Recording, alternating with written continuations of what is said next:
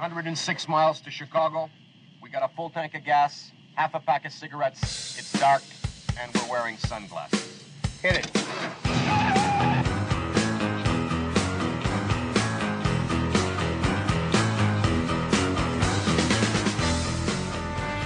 In a quarter mile, you're going to make a left, okay? We're talking about a left onto Sawtelle Boulevard. A wonderful street. I built it with my own two hands. A beautiful street. I know a lot about it. Nobody knows Sawtelle like I know Sawtelle. You're going to make a left, and if you reach Bernie Sanders, you've gone too far left, okay? If you reach Bernie, you've gone too far. In three big, beautiful quarters of a mile, we're going to make a U-turn, okay? We're going to make a U-turn, turn around, or as Jen Psaki likes to say, we're going to circle back, okay? We're going to make the U-turn, the greatest U-turn the world has ever seen at Corpus Christi Drive, and we're going to turn it around faster than the world has ever seen. We're rerouting, or as I like to call it, lost, okay? We've got no clue where we are. We are more lost than a liberal after reading the Constitution. We're more lost than Sleepy Joe after leaving his basement, but we're going to get there soon, believe me. Well, the differences have always been there, but they got along before. I mean, blacks and whites were different at Harvard when I was there, but you didn't find all the black students uh, huddled together at lunchtime at the, at the end of some table, the way you do on many campuses today. Uh, all the black students I knew had white roommates. Uh, and and uh, I would say that the, mo- the ones that I knew were, were all popular, uh, other, other than me. Uh, but uh, uh, that's not the situation today. So what's causing it? The fact that you do have those little elites who have their agenda. It's the fact that the black students are forced to come out and do and do the demonstrations and the whatnot. Uh, the fact that you have students there who are tremendously uh, alienated because they suddenly find themselves in this situation where academically it's all they can do to keep their noses above the water, if they can do that. And then there's someone there to tell them that this is all due to the white power structure. I was running for office at the time, but you all may remember it, that the, I had a big fight with uh, the former president uh, and maybe future president. Bless me, Father. Anyway, no. I'll- Oh my. Uh, and maybe future president. Maybe future president. This is the first good information that old Joe has said in a few years. Hey, America. The Supreme Court has delivered massive victories for religious liberty, Second Amendment rights, and the pro life movement. All the glory goes to God. The credit? Well, that goes to Donald J. Trump. You here for an abortion too? Yeah, I discovered a few days ago I wasn't bleeding out my coo, so I guess I'm knocked up. Mrs. Garrison?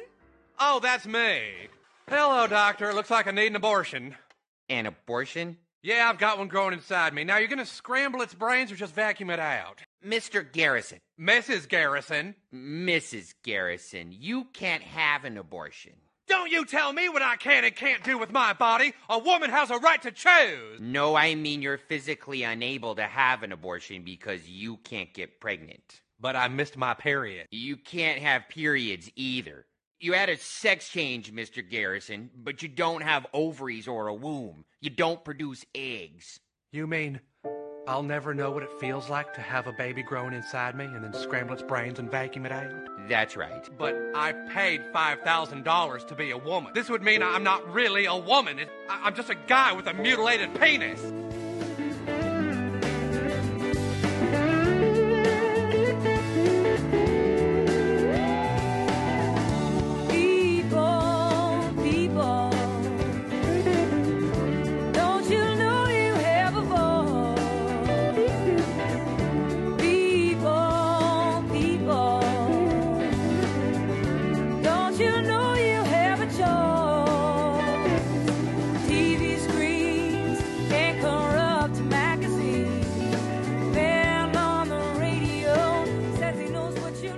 Right. Happy evening to you. This is Lou Binninger at No Hostages Radio. And this is the 207 episode to appear on March 18, 2023. Welcome. It's quiet tonight, it's cold outside. and it's been a busy, crazy day for me here. So I ended up pushing this to uh, a later evening to do, but it's nice and quiet. No cars, no dogs barking outside, no gunshots. So uh, we're good. So we're going to do six segments tonight, about 20 minutes apiece, with some clips in between. If you're new to this, and um, we are on once a week. We pop up new every Saturday. You can get us at your at your uh, favorite podcast source with just No Hostages Radio, or you could go to the website at nohostagesradio.com and look at our previous episodes and some other items there, news items. You can reach me by email at lou at nohostagesradio.com. That's L O U L O U, lou at nohostagesradio.com. You can email me any old time. I watch that pretty regularly. That's not my main email, but I watch it a few times a week. I'll check and see if somebody's communicated. Um, also, you can text me or call me at 530 713 1838. Again, 530 713 1838. I'll give you that number here in a bit when I talk about a project that I work with uh, with a doctor helping addicts. So I'll give that number out one more time later. Uh, so uh, I, I welcome. I mean, you don't have to. I'm not trying to. I'm not getting paid for how many times you communicate with me. But if you want to communicate, or you want to send me a clip, or point out some things that maybe uh, you you think I could benefit from looking at, I love that. So I have a number of listeners that have become uh, providers of resource material, and it's been a huge help. It's like having a staff that you don't have to pay. So since every everything here is donated, uh, that's a big that's a big benefit. So anyway, we're happy you're here, and uh, hope you enjoy it. If you don't, golly, there's just so many wonderful things to listen to and watch on podcasts and such. So I'm sure you'll find something to your liking if this isn't it. Uh, I want to get over here and just start start right. And I want to start out talking about the uh, college system and the community college system in California, where I'm sitting in Northern California. We have, throughout California, we have a state college system, a University of California system, and a what we call a community college system. That's a junior college, two year college, local college campuses. And uh, over the years, uh, for many years now, the young people or people. A lot of times, the local community colleges were uh, great places for people that wanted to return to school or pick up a couple classes in business or maybe get their GED or their t- adult ed, ed certificate or maybe uh, take a, a foreign language or something like that. In other words, a lot of adults went back to school, but also is a great place for young uh, students out of high school to get load up on units that were generally cheaper than the uh, the state college or university of uh, university system. So uh, I went to junior college here in Yuba County, Yuba College they call it because uh, it started here in Yuba County. Now it's uh, over it it its district includes about parts or whole counties or parts of eight counties eight total counties of influence, but not they're not necessarily dipping into taxes on every taxpayer's parcel in all eight counties. Yuba Sutter, they get the whole meal deal. So um, the interesting thing is our Yuba College campus, which many of us that are older attended coming out of high school, uh, has been allowed to fall into disrepair and a lot of the complaints have, have been that they solicited and got a bunch of bonds passed in 2006, I think it was, and uh, something like 100, almost 200 million dollars. And a lot of people feel it's been flitted away in other campuses that don't even want to be associated with Yuba. They would call themselves Woodland Community College and they have a campus in Lake County and Colusa County and stuff like that. And so it seems to a lot of folks in the Yuba Sutter area that the money has been dumped into these new communities that really Yuba Sutter kids don't have anything to do with. but that Yuba Sutter County residents, every parcel in Yuba and Sutter counties has to pay towards these bonds, paying off these bonds that are now paying off colleges or paying for colleges uh, all over the place. So uh, the interesting thing is that that uh, there's been a, a, slide in attendance, a downward turn for years uh, in attendance. Um, in fact, Gavin Newsom just gave the community college system 120 million just to try to get people to come back to junior colleges because you have all this capital out there. You have brick and mortar and and you have uh, teachers.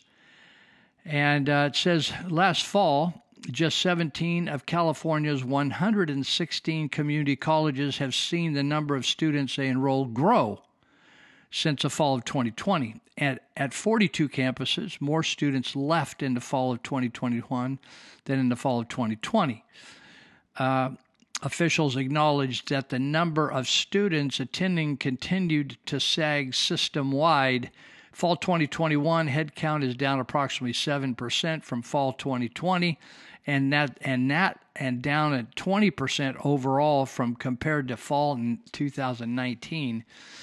Uh, they lost more than 300,000 students over two years. Uh, according to the community college chancellor's office.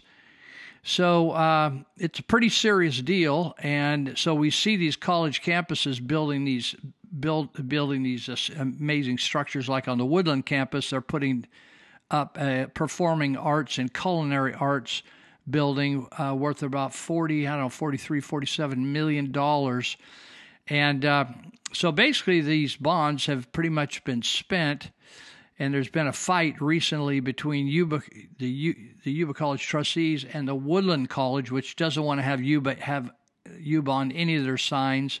In fact, they, on their sign in front of their construction project, the community, the arts uh, center, they don't even list Yuba and Sutter counties as funding counties for that project. And actually, Yuba and Sutter counties are the major funding counties. They just left it right off the sign and said, "Oh, it's YOLO." And a couple other counties over here that are funding that. So recently, they asked uh, the trustees. They wanted 1.7 million or 9 million dollars to build a soccer field, uh, a brand new soccer facility. You don't just build a field, right, for one, 1 point something million, 1.7, 1.9. So uh, it's interesting. Some of the folks up here in Yuba Sutter drove down there and drove around the campus and saw that right across the fence from the Woodland campus, there's a beautiful soccer complex uh, at the high school.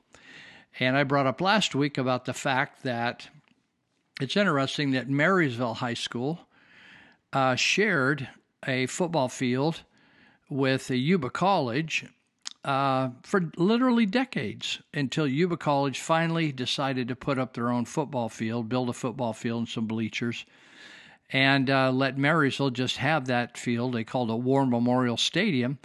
But I, we thought, oh, it's like if you want to really spend, you know, get rid of money, there's places to get rid of money. Why don't you fix up some of the, the buildings out at Yuba College because they've allowed them to fall into disrepair, leaky roofs. You know, they say, oh, well, the roof leaks. How many of you have ever had a roof leak? I've, I've repaired roof leaks all my life and didn't replace the whole building.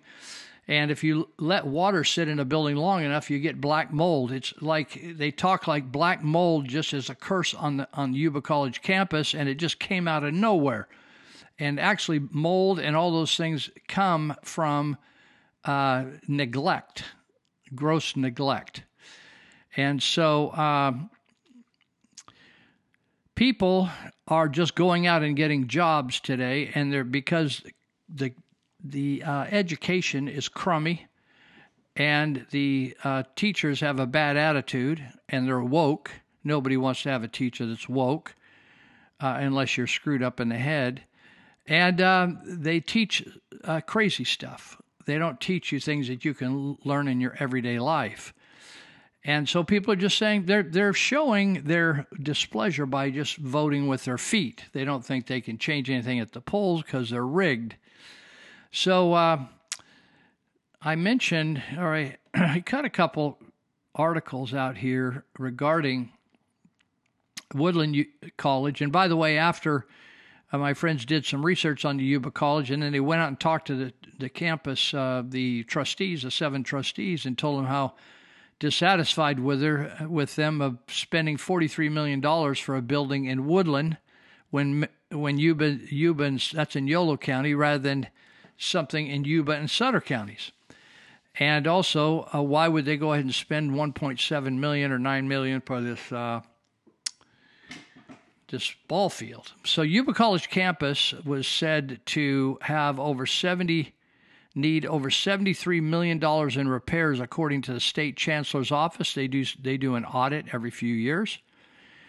And the total cost to make all needed repairs on the Yuba College campus, I'm talking about the campus in Linda, right in the county of Yuba, $125 million. And they don't have the money, right? Because they, uh, they have spent it down there in Woodland and, and over in Lake County or maybe uh, even Colusa County. So uh, after the folks spoke at the and exp- expressed their displeasure at the trustees meeting, they went ahead and and uh, reprioritized and gave uh, an unanimously 1.7 million in in facilities funds for the soccer program. And uh, so it's a lot. Let's see yeah, I think it was one point. They were trying to get 1.9, but they end up with 1.7.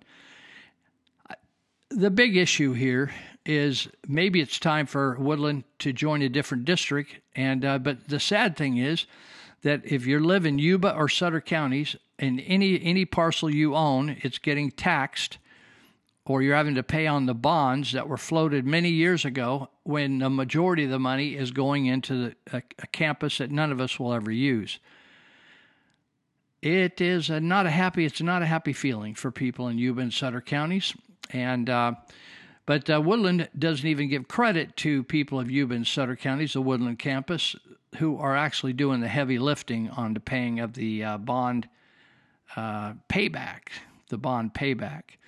So it just goes to show you I, I think the junior colleges I hear people complain very sharp people say I wouldn't have my kids in that school because of the things that are being taught at, at Yuba College. And I, I don't think there's uh, anyone can make a really strong argument for everyone to go to college. And I think less that's less so today than ever before. And uh, colleges aren't teaching real skills. Uh, they're just teaching you mumbo jumbo intellectual bubblegum. And uh, so that's a situation here. I'm not sure where it is where you live, but in California, the schools are in a free fall. In fact, this article that Cal Matters wrote uh, really got my attention because it talked about in the state of California, down here at the bottom, this was written last year actually, that. Uh,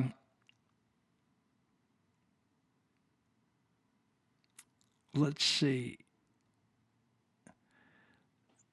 that K through 12 students had dropped off like I don't know, it was 80,000 or something, a massive amount of uh, students are disappearing. Um, I can't really find it right now. And the fact is, many people are leaving California. Now, last year, I was told that I think it's almost 380,000 people they know for sure they have counters on them or something have left the state. So the state is losing population, and many people are taking their kids out of regular schools, and certainly they're taking them out of government schools. And that's having an effect everywhere. Oh, here we go. Um, Oh yeah, the junior college over they lost over three hundred thousand uh, students. Wow, that's that's huge. It's just huge, and uh, they're also there's we're graduating a lot less, or we're having in a lot less uh, third graders through uh, high school. I think uh, because it. Okay, here we go. Colleges will have to work harder to keep their student population steady. The public K through 12 system is projected to shrink by nearly 600,000 students in 8 years. California's overall population has been either stagnant or in slight decline. It's in major decline. Uh, my guess is this year, 2023, we'll lose 400,000 people. And they're not just people, they're not like fentanyl users or meth addicts. They're people that have businesses. There are people that work work hard. They they pay taxes. Their kids are, uh, they manage their kids. They have kids in school. And uh, it says enrollment growth will have to come from more adults who aren't recent high school graduates. We're talking about adults returning to school. There's no reason for it because you could go out and get great jobs without a high school diploma because nobody thinks a high school diploma is that important anymore. It, it just, it's, you don't know anything. Uh, said there's roughly 3 million 25 to 55 54 year olds who already have some college but no degree. I would fit into that. I never did get a degree. I dropped out. So the, the problem is in california kids are leaving are being taken out of school by their parents. Large numbers are putting them in private schools. And uh, they're they're figuring out the college thing. They're not going to a government college because they they're terrible. They're just terrible and so uh, all right, we'll we'll just leave that right there, and we'll move on. and uh, okay, I just saw today. Uh, you remember the S? Is it SB five or AB five? The gig law, the law that stopped you from being self-employed. You know, gig. You have a little side deal you're working. So California is wanting to be a union state where uh, where the unions run all the jobs and everybody has to work for somebody and they can take your taxes out every week. As opposed to if you get a little side job, say maybe you're a carpenter and you do side jobs, you build remodels on the side, or maybe you're driving for Uber or Lyft, or you got a little, you know, you got a little Avon business or, you know, something. You got a little side gig.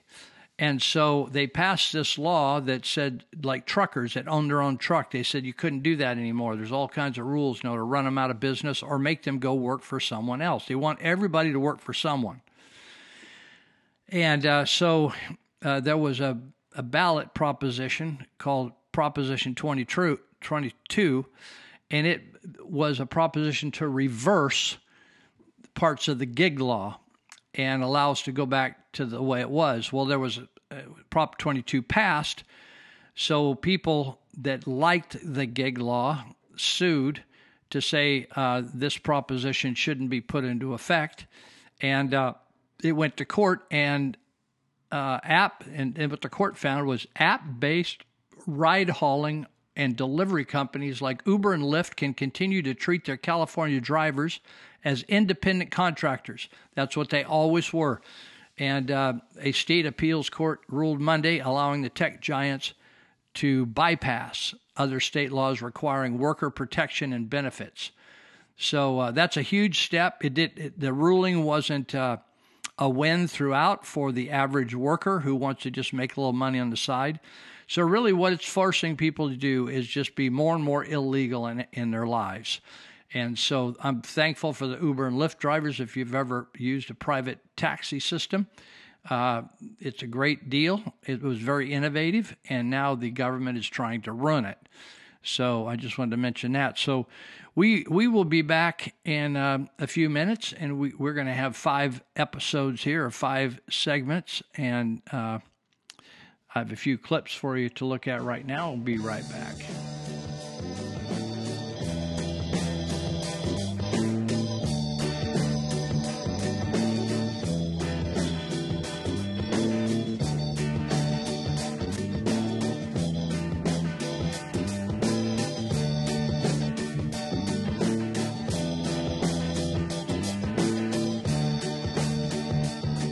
Western Europe is the only place in the world where there is no slavery.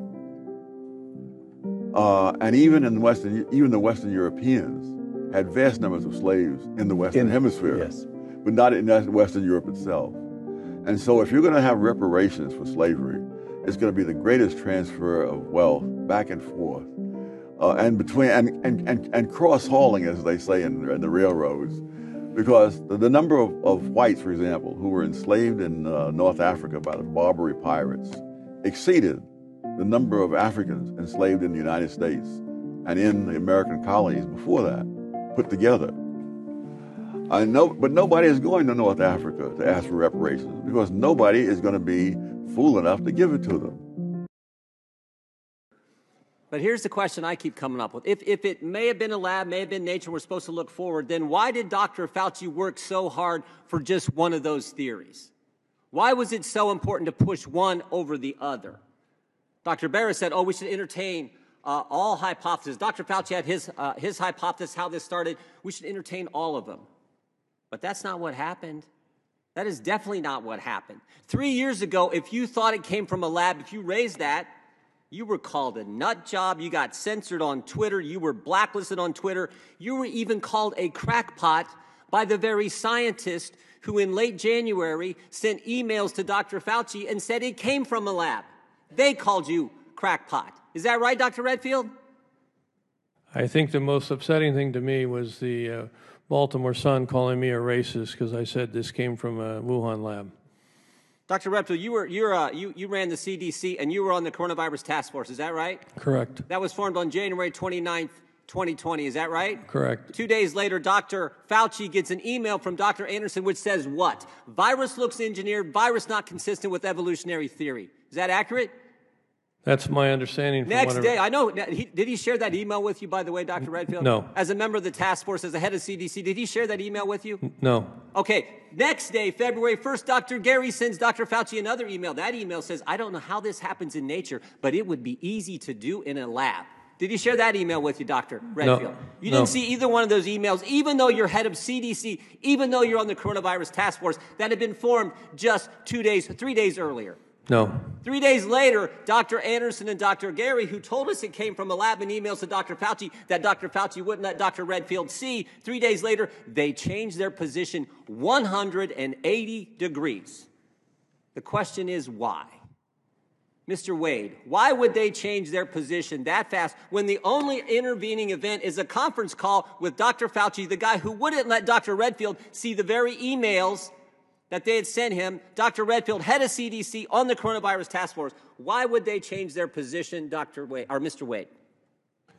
Uh, well, this question does lie at the heart of the um, issue. Uh, what is pertinent, it seems to me, is there's, there's no new scientific evidence that we can see that became uh, available between these dates, the January 31st and Feb 4. Right, there's no new. I think you're. Go ahead. So you have to ask if there were other, uh, other kinds of influence uh, available. now, it is true that, that mm, Dr. Fauci and Dr. Farrar in London were very powerful research officials, and between them they controlled. I read, I read your testimony. I saw Okay. that. Yeah. So Why don't you cut to the chase and tell them what you really think was the reason? uh, I don't know what, what the reason was. I did. I know what it was. I.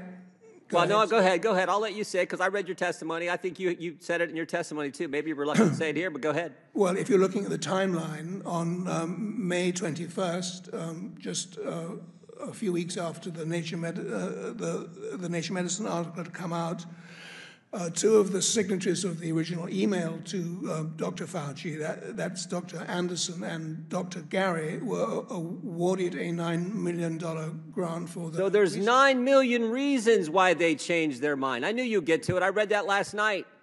Three months after, so three days after they say it came from a lab, they changed their position, and the only intervening event's a conference call with Dr. Fauci and Dr. Collins. Again, a call that Mr. Redfield was not allowed to be on, the head of CDC and on the coronavirus task force. And then three months later, Shazam, they get nine million bucks from Dr. Fauci. Well, isn't that something? Isn't that something? That's why we want to talk to these guys. That's why Chairman Wenstrup wants to bring in Dr. Andersen and Dr. Garry and ask them a series of questions so we can get to the bottom of this. So we can move forward and deal with this. Now, here's the key question. Look, I don't, I'm not, I'm just a common sense guy from Ohio. My, I, well, I, was, I majored in wrestling in college, but I got a degree in economics. You're supposed to get a degree when you go to college. I got one in economics. And one of the things they tell you about is a thing called opportunity cost. So when you're spending your time making sure that the country believes only one of these theories, You could have been doing what Dr. Redfield was doing in our government, trying to figure out how we deal with this virus. And what was what was Dr. Fauci doing? He was trying to cover his backside, and everybody knows it. And that's the part that ticks us off because this is the highest paid guy in our government getting all kinds of money to tell us things that were not accurate. Because we now know U.S. tax dollars went to a lab in China, a lab that was not up to code, a lab that was doing gain of function research, and that's where this thing most definitely came from. And Dr. Fauci had to prove no, no, he can't have that news getting out. And that's why he did what he did to the exclusion of a brilliant guy running our CDC, kept him out of the loop. Keeping him out of the loop probably potentially could have harmed America. That's the thing that ticks us all off. And that's why, Mr. Chairman, this, this hearing is so darn important and we get to the bottom of really what happened. I yield back.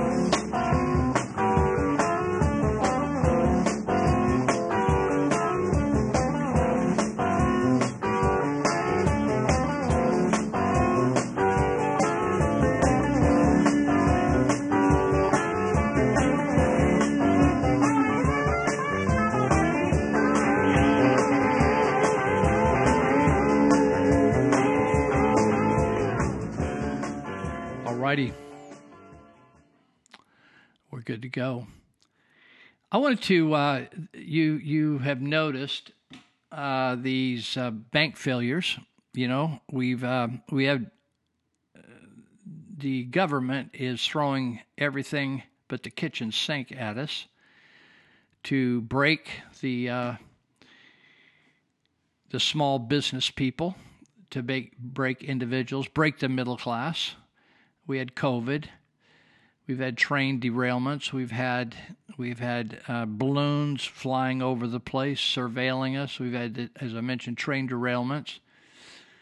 Uh, now we're having a collapse of the banking system. It's just it's just going on and on and on and on and on, and uh, so it's a time that we're going to have to fight. And uh, I was meeting with a group of people tonight that we call ourselves the Freedom Coalition Network, freedomco.net. It's a website. and you can go to it no matter where you are in outer Slombodia or wherever. And uh, it's really kind of geared towards California, but you can glean off of it uh, great uh, articles, great research material, um, great videos on everything from COVID to vaccine vaccine mandates, vaccine exemption, how to how to uh, deal with if you've taken the jab, uh, political issues, mandated vaccines for kids, uh, chemtrails, uh, the collapse of the banking system, probably election fraud, everything that kind of hot and bothered right today. It's called freedomco.net, and uh, you can just it's free you can look at it and uh, check it out. And we're rebuilding it right now. We started out really focused on COVID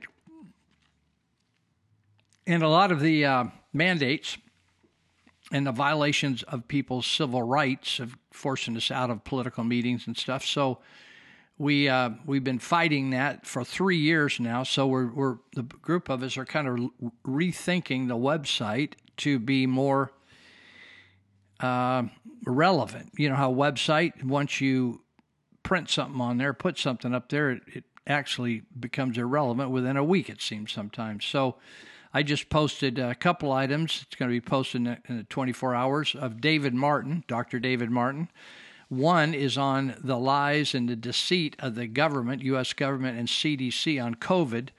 And it's a great uh, talk uh, because it's in light of what Robert, Dr. Robert Redfield just spoke in front of Congress, saying that he tried to tell uh, the doctors, Fauci, Birx, and the rest of them, that the um, there was no way that that virus came out of out of the wild or off the streets. It was actually doctored up in a lab. Uh, so, anyways, a great talk about that. Then there's another talk by Dr. David Martin, who used to be, used to be known as a finance guru until he stood up and spoke out against COVID and the fraud, and then he lost a lot of his customers. But he still has his brain on finances, and he has a great talk about the uh, Silicon Valley Bank, SVB. And uh, so check that. You can look on the on the uh, front page. Just scroll down on uh, freedomco.net. So uh, use that as you will. I just had some people this week wanted some jab exemption forms, and we were able to get them to them. But I wanted to mention a friend of mine who has been fighting Gavin Mussolini, the California governor, and um, and the Consumer Affairs in California. They they like to license businesses. In other words, you can't operate in California certain businesses unless you get a an occupational license from the government. It's a Ponzi scheme, or not a Ponzi scheme, but it's a scheme of protection. They say, "Oh yeah, well we're just keeping the standards high and all this." What they're doing is people that used to be barbers and stuff like that and cosmetology people they want to keep other people out make it more difficult to get in the business and then they can uh, they make more money. And so it costs them more. They have to go to these schools pay ten twenty thousand dollars. So lots of businesses are licensed in california but if you cross a state line and go to other states you could do the exact same business without having to get a state license. You may have to get a local business license. I'm actually against all the state licenses and the local business license. It's interesting. You go into a county or a city and then the city or county says well you have to pay us in order to make a living here isn't that, doesn't it sound kind of odd when you say it that way? You have to pay us if you want to make a living in our geographical area. And if you don't, then we're going to stop your business from operating. We're going to punish you. And so, Randy Mitchell, friend of mine who started and uh, launched a business many years ago now called Uppercut Barbershop, and then he expanded to two, and then three, then four, then five shops, and now offers not only just haircut for men, but also hair, uh, uh, hair attire, hair fixing for women, and uh, also nails and a few other things in some of the other shops. Some are salons, some are barber shops. So during COVID, as I mentioned before, he decided because he couldn't make a living going home and staying home, and there was no unemployment and he couldn't get an SBA loan. So he couldn't. Uh, he went back to work after a few days of shutting down, like they told him to. But his barbers were all broke, and they had to. They he said, "Well, come back to work. Let's stay open." So when they stayed open, the Marysville Police Department came to the door, and uh, first they said, "We're going to take you to jail." He said, "Fine, let's go to jail." Then they said, "Oh, we changed our mind. Now we're going to give you a citation for a thousand dollars." The district attorney, Clint Curry, in Yuba County refused to prosecute because he said that he wasn't going to prosecute, I'm putting quotes around this, COVID crimes, which we thank God for him. He's a constitutional uh, district attorney. That wasn't the same all the way around the state. Some people uh, lost everything they had. Some barbers shut down, lost everything they had, and then came to work for my friend Randy. So they they the state he was always licensed. He had a personal license. He had a occupational license, a location license, and had all that. But uh, the state then, because he wouldn't shut down, they removed his licenses. They withdrew their licenses fr- from him personally and for the business site. So then he stayed open and they kept harassing him. They kept being at his shop and filming his shop and they kept showing up at his shop. And they tried to get two of the uh, locations that are operating in the Chico Mall in Butte County and in the Yuba, uh, Yuba City Mall that's in Sutter County. They tried to get the owner of the mall to throw him out because he wasn't licensed. They refused to do that. Now, the latest thing today is that they um, the the government that's uh, Newsom's uh, jackboot Nazis uh, are now th- threatening uh, the owner of the malls to uh, throw him out. Then, secondly, uh, when he wouldn't do that, then they are saying we want we're subpoenaing the lease agreement that he has with your with your mall. He refused to do that. So th- this coming Thursday, uh, the 23rd of uh, March at 1 o'clock, Randy Mitchell was again going to be brought before a judge to see what they're going to do with him as a barber who refuses to get a license now. He barb- he's barbering for, I don't know, 17 years or so. He now refuses to go back and get a license from the state or pay damages to the state because he cut people's hair uh, when the COVID virus was in town. And you could go to Walmart and jerk people's hair off the top of their head. You could get away with that, but you can't cut hair and make them look nice. So we know, we all know it's stupid, but now it's become a vengeance for uh, Mussolini. And even though he cheats all the time, uh, he bribes people, people bribe him. Uh, the, F, the the Silicon Valley Bank gave his wife, who has this supposed nonprofit, hundred thousand dollars towards her nonprofit. Do you think they'd really give it to her if she wasn't married to Gavin Mussolini? Uh, he's also uh, been involved. He's got money for for his uh, wineries from this bank, and uh, so it's actually illegal for politicians who have businesses to go and lobby the state, the federal government for money for the business, the bank business, which he just got through doing, lobbying money for the uh, bank business that he's profiting from. He actually got loans from them. His wife got donations from. And so w- what we have is criminals in government. But if but if, then they changed the laws, and uh, they they violated our constitutional rights by taking our property without due process of law. We talked about this last week. If they want to take your real estate to widen the road, they have to go through due process of law and pay you an agreed upon amount for the property. When they take your the ability of you to do business, like they block off your business uh, for some reason for a period of time, they have to actually compensate you for that. They, what they did with COVID is none of that. They just ignored all the constitutional rules. They just said, we don't need the Constitution. Now we have Gavin Mussolini. So Randy refused to close. So the 23rd, this coming Thursday, he was scheduled at 1 p.m. They finally found a, corrupt DA to prosecute Randy Mitchell. The, the DAs in Butte, Sutter, and Yuba, where he operates uh, uh, some of his salons, uh, none of those would prosecute him. But the Placer County one must have real aspirations for politics because he's already dirty. Uh, you can't hardly be in politics without being dirty. And so this uh, attorney was pro- going to uh, prosecute him this coming uh, Thursday. So we had hundreds of people lined up coming, about 300 signs. And uh, we've had it on Facebook, we've had it on the podcast, we've had it on a variety. We had it on website at freedomco.net. You can go there right now, freedomco.net, and look on the front page uh, homepage, and you can see a video of Randy telling about what he went through uh, when they came and took his business, tried to take his business from him, and why he he considers himself an American. so anyway, we just got notice tonight, and tonight is the the 15th of March. This will show up on the 18th. It's uh, Wednesday night. We just got word tonight that uh, they are dismissing the case in Placer County against Randy Mitchell uh, and against Uppercut Barbershop. So if you uh, were planning to be there to to protest, which was we are going to try to get there 11:30 and get in an, a couple hours of protest uh, during the court hearing, uh, but they have a, a contacted Randy Mitchell's attorney saying they they're dismissing the case. Now, whether they're going to refile some other case, I don't know. These people are dishonest. They don't have any integrity. They lie.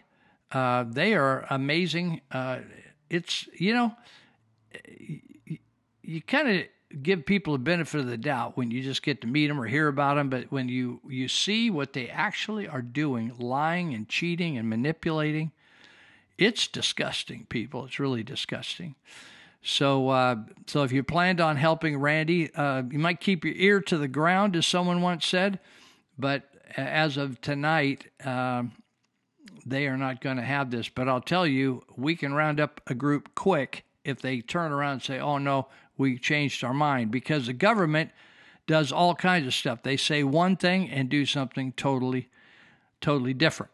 So I want to mention a couple uh, people that make this uh, this program be on the air and on the internet, and that's Little Billy's Excavator and Backhoe Service.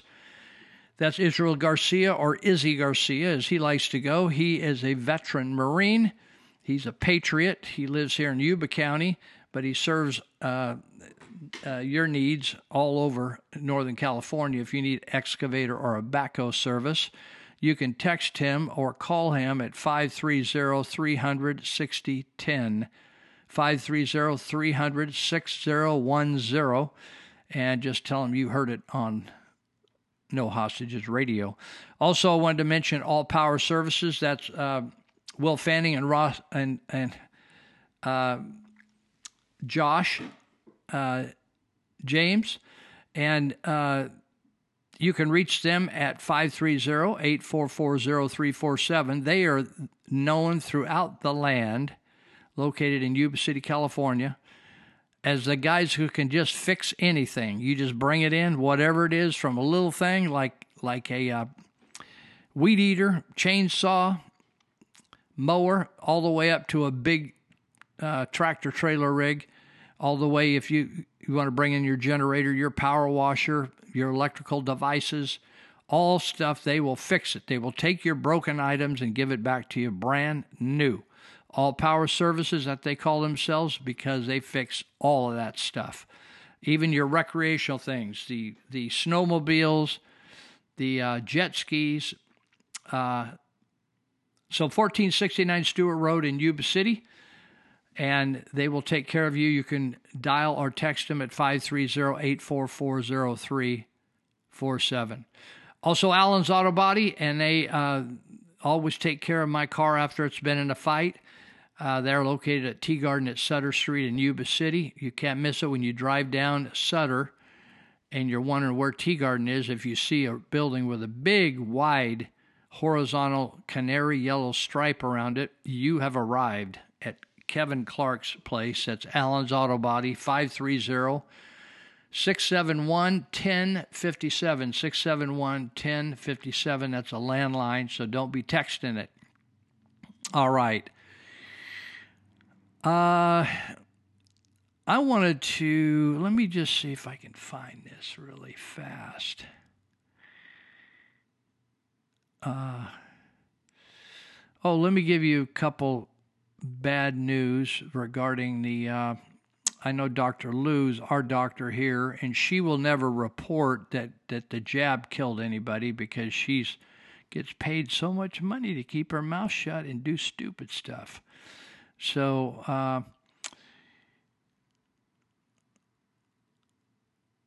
I would just, I got three or four people. 19 year old National Guard soldier dies suddenly after completing a two mile run fitness test. Okay? Jacob Pruitt, 19 of Bennington, Oklahoma, collapsed and died after completing the two mile run portion of the Army combat fitness test. after he ran, he walked away from the track, fell to the ground, and was found unresponsive. You know, you can't be in the military right now without taking the jab. So he probably ruined his heart with the jab and saw people like Dr. Luu and all these hell. Oh, you don't know that. You know, it's amazing. All the fraud, fraud every single day of people going to the hospital and they call, oh, he died of COVID. Oh, he died of COVID. Oh, he died of COVID. Oh, he died of COVID. What a lie. CPR was performed, taken by ambulance, declared dead. Uh, it was the third on duty sports, recreation, physical training mishap in fiscal year 23 and above the number of online sports, recreation, physical training fatalities from this year. In other words, it's way higher than normal. That's what they're trying to say. Uh, so, you know, then all the condolences. 21 year old MMA fighter Isaiah Abel suffers cardiac arrest right during the fight. 21. They saved his life, though. They got him to the hospital, and uh, they they got hit, they they kept him going. And then we have St. Louis Battlehawks athletic director. Let me give you his name, Ben Siegfried. And I bet you think he's an old timer like me. No, he's a young guy. He's in his 20s, early 20s. And he just passed away just died. Boom. Well liked. He was a athletic trainer for Lebanon Valley College. Worked with Excel Athletic Training Department. Uh, he was worked with our battle, the Battle Hawks and Defenders for the season. Anyway, the guy was a mainstay, loved, and and all that kind of stuff. Great shape, you know. And man, you take the jab, all all bets are off, as they say. All bets are off. Uh, 28 year old rapper Costa Crosta Titch dies after collapsing on stage at Johannesburg, South Africa Music Festival. His actual name is Costa Sobanoglu. Sobanoglu. So he, he just called himself Costa Titch. Uh, let's see. So all these guys got the jab, got themselves in a little pickle, and a lot of you got jabbed. And if you want to uh, ever shoot me an email or a text or call me, I'd like to know if you're suffering from vaccine adverse events, VAERS, vaccine, a vaccine adverse event. So I'd like to know that. Well, we're at the end of our second segment, and we'll be right back.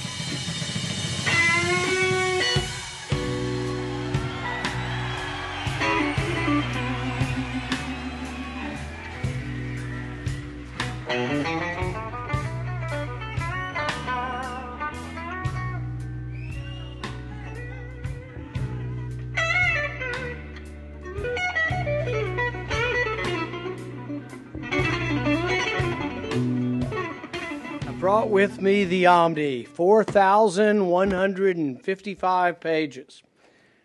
When was it produced? In the dead of the night, 1:30 in the morning when it was released. Now, people argue that it's conservatives' fault. It's you don't have the Christmas spirit. Somehow you're holding up government. Well, whose job is it to produce this? The people in charge of spending, the people in charge of both of the parties. When did they know that this would be necessary? Well, it's in the law, September 30th.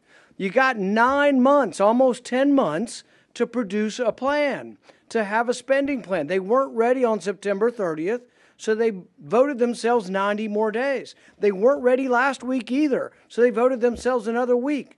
And now we have it at 1:30 in the morning this morning. But what's the clamor? The clamor is to vote. Vote now. Let's get it done. Why are you standing in the way of spending? Well, the real question is this What is more dangerous? What is more dangerous to the country? $1.1 trillion in new debt, or as Republican leadership likes to say, oh, but it's a win. It's a big win. We're getting $45 billion for the military. So, which is more important? Which threatens the country more? Are we at risk for being invaded by a foreign power if we don't put 45 billion into the military? Or are we more at risk by adding to a 31 trillion dollar debt? I think the greatest risk to our national security is our debt. The process stinks.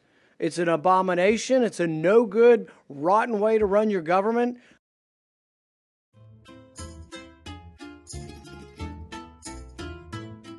And we know that families and churches, not government officials, know best how to create a strong and loving community.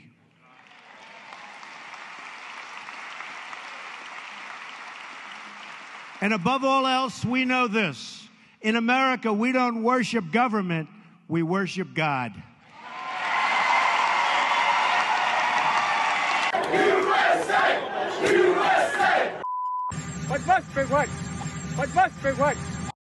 But there's another point too, and this is something that I want to say specifically to the trans activists who are now crying and panicking and hysterically ranting about imaginary genocides. I say they're doing that now. They didn't just start doing it now. They've been doing it all along. This is all they ever do. But I want you, if you're in that group, I want you to listen to this part very closely. Please always remember this. You started it. You started it. So I see you on social media and on the news and out marching the street, crying your crocodile tears and claiming that you're being set upon by fascist right wingers who won't let you just live your lives in peace. What do we ever do to you? You cry. "Wh- wh- Why are you so angry at us? Well, let me answer that question. You see, the, the rest of us were living our lives. We were minding our own business when you came along and demanded that we abandon everything we know about fundamental physical reality for your sake. That's what you did. You claim the right to walk into whatever bathroom you want, whatever locker room, whatever sports team. Nobody else has ever had that right. Nobody else has ever had that right to just do whatever they want, go anywhere they want.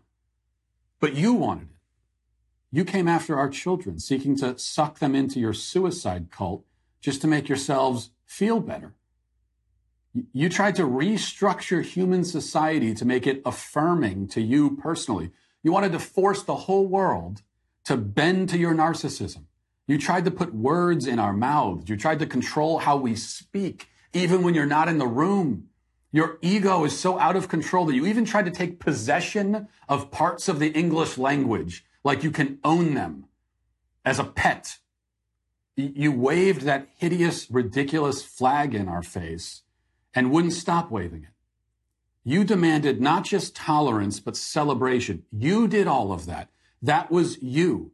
And now you cry victim because some of us have simply answered no? You made demands. Many people surrendered to those demands immediately, but some of us, a few of us, are refusing. And that makes you what? A victim?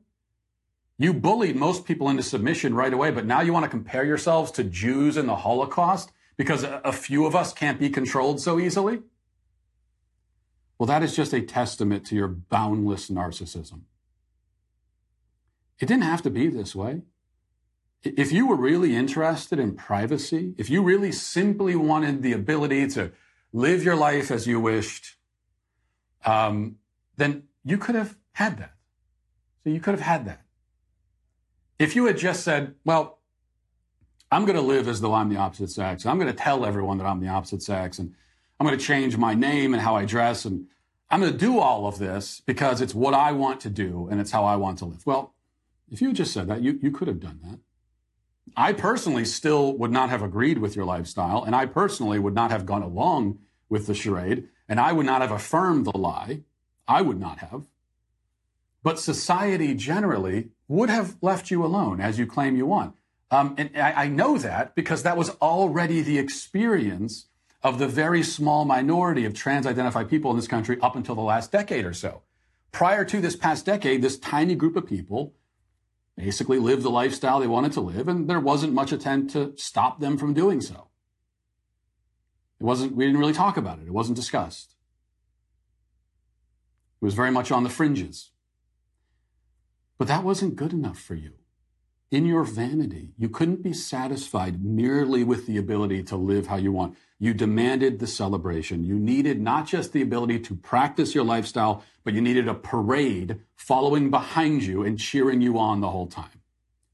And you needed affirmation. My God, your, your obsessive, unquenchable need for affirmation. Have you noticed that nobody else walks around every day demanding that the entire world affirm them every second? No one ever did that. No one has lived their life that way, walking around looking for affirmation. None, none of the rest of us even think about that. The idea that you're going to walk out your door and you need to be affirmed by people. Affirmed? How is that anyone's job to affirm you? You decided to do that. You couldn't just believe whatever you believed about yourself. Nobody can stop you from having a belief about yourself. You wanted the rest of us to believe it too. You wanted to force us to believe it. You wanted society to be restructured around your self perceptions, and you wanted our children. You wanted to induct countless children into your confusion, baptize them into it, so that the confusion you foster in them might affirm the confusion you harbor in your own minds. You pretended that you wanted freedom, but you had that. You wanted more. You didn't just want your own lifestyle, you wanted us to participate in it with you. That's what this comes down to. You are demanding our participation And what we are saying to you, some of us, is no. Can you get that through your heads? We are allowed to say no. We are not going to participate. You are the mouse who wanted a cookie and you were given the cookie and you ate it, but then you wanted to eat everything else in the house too. Some people object, finally object, and you break down in tears like a child who has to leave the playground. You push too far, way too far. And now this is the pushback. In summary, you wanted this fight. You asked for it. You demanded it. And now you have it. Now you have it. Whether you like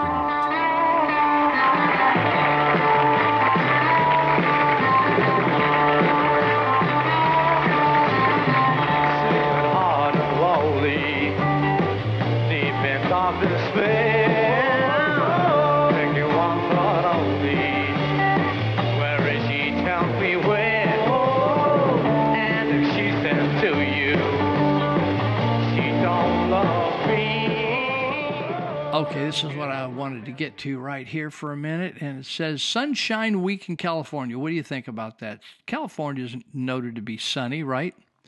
This is a great article. It says, yes, it's always sunny in California. At least that's what we tell ourselves. Why do we need a special week to celebrate?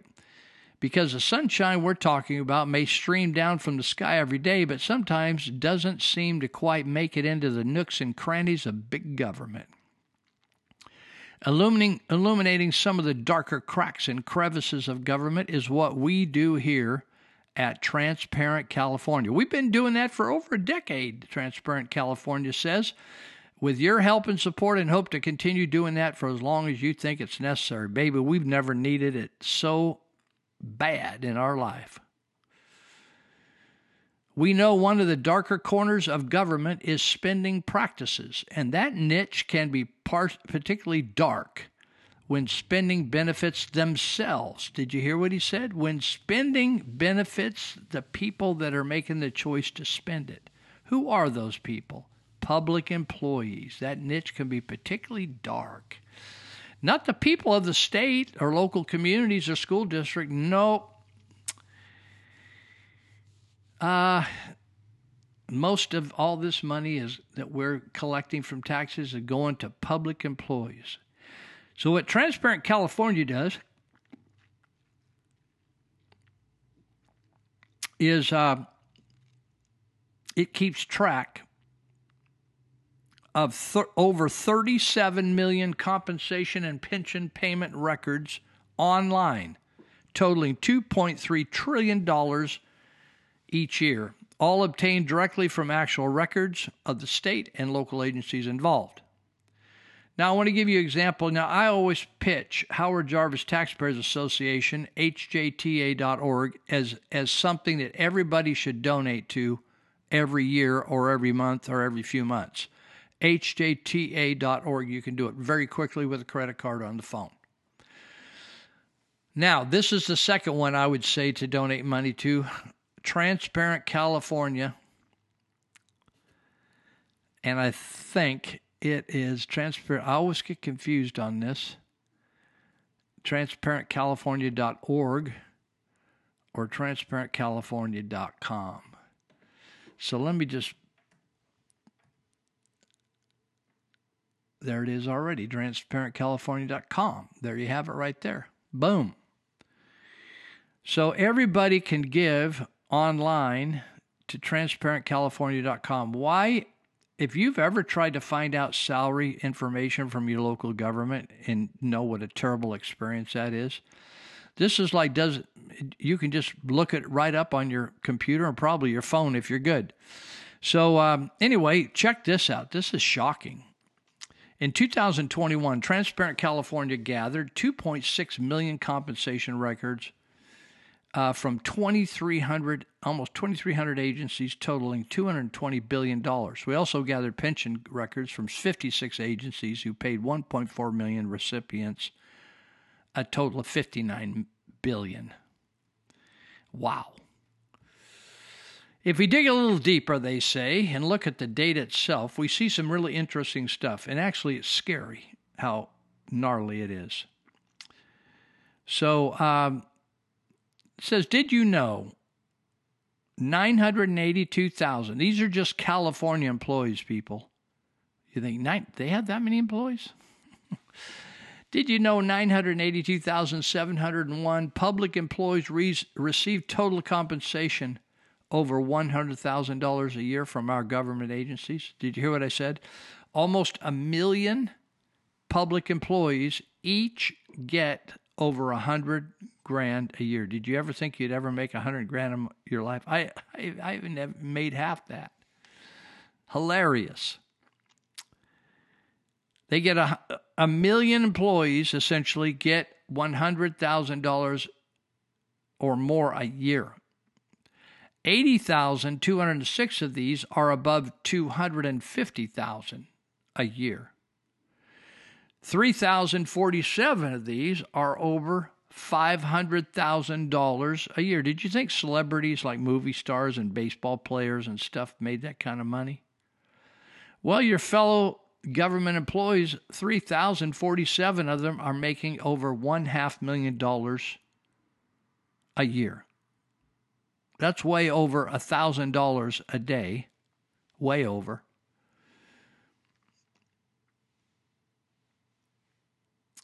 Even if you count every holiday, Saturday, Sunday, every day that you can dream up. 171 of California's employees received over $1 million a year.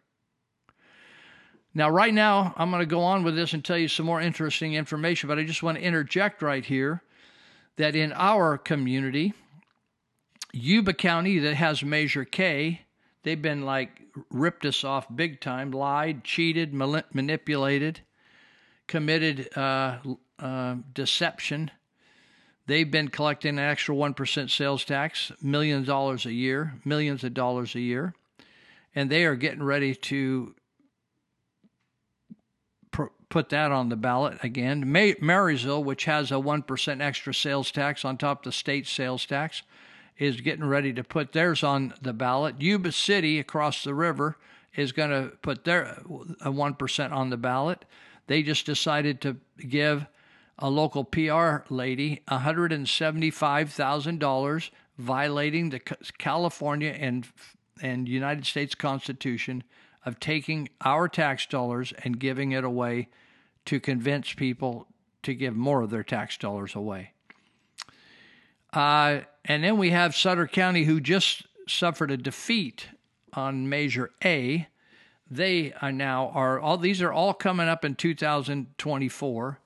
Uh, they're not well, not they aren't all, but uh, the Yuba City and uh, Sutter County will come up in 2024. Okay, now all these districts want more money. Why do they want? There's there's just a very simple. There's two two reasons. I'll I'll pin it right down for you. One, they're paying people way more than they're worth. Number two, they have a Ponzi scheme where they're paying people salaries with future generations money. A Ponzi scheme is look it up. You can you can uh, do a search on the internet. Charles Ponzi, P O N Z I. Charles Ponzi came up with an idea of of touting to the public that he could take their money and invest it and earn these fantastic returns, way more than anybody would offer them anywhere in real life. You remember you if you heard things it's too good to be true. Well, it was too good to be true, but people had a lust for making a lot of money, fast money. So people gave Charles Ponzi their money. And then he did not invest it like he said he would. He just kept it. And then he got other people to give him money. And so with the other people's money the secondary people's money he then paid the first people interest on their money. Again he never the money was sitting around. He never generated any money with investments. So then you had a third wave of, of, of givers and those people would pay their money would pay for the first people and the second people then you had a fourth wave of givers and they paid for the first second and third and pretty soon You just flat run out of people and you can't keep your your money is not generating any money. You're just getting other people's money. You're robbing Peter to pay Paul. You ever heard that term? Well, uh, that's exactly what the California Public Employment Retirement System is, or the state teachers retirement system is, STRS or PERS. And what that is, is they guarantee people a certain amount of money, just like Charles Ponzi guaranteed them a certain interest rate.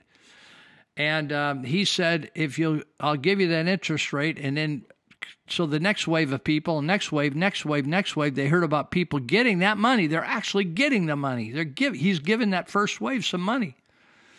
He's actually coming up with the money. So the guys, they people started lusting for that money. So what happened in in the government when government unions got involved, and uh, they government employees at one time were not allowed to unionize. They unionized them, and then they created a guaranteed Ponzi scheme where you would get this fantastic amount, almost your entire pay. You would get the sa- almost the same amount as what you were getting paid if you if you lasted like 30 years, right? If you lasted, it lasted 30 years, they'd multiply that times the percentage. Uh, like they were giving some law enforcement people 3%. So you multiply 3% times 30, that's 90. They'd give you 90% of your highest year's pay. How would you like that? Well, if you got $200,000, you're going to be making a lot of money and you're maybe retiring when you're 55. So maybe you live in 30 years times, it's, that's a lot of money, right? So you only work 30 years and then they will continue to pay you for the like right now we have I figured out the other day we have five what did I figure out? We had five somebodies that were uh, all getting paid, and uh, and we had one working. We had five retired and one working in that occupation. Now, this is a Ponzi scheme. That is when a future generation has to pick up the tab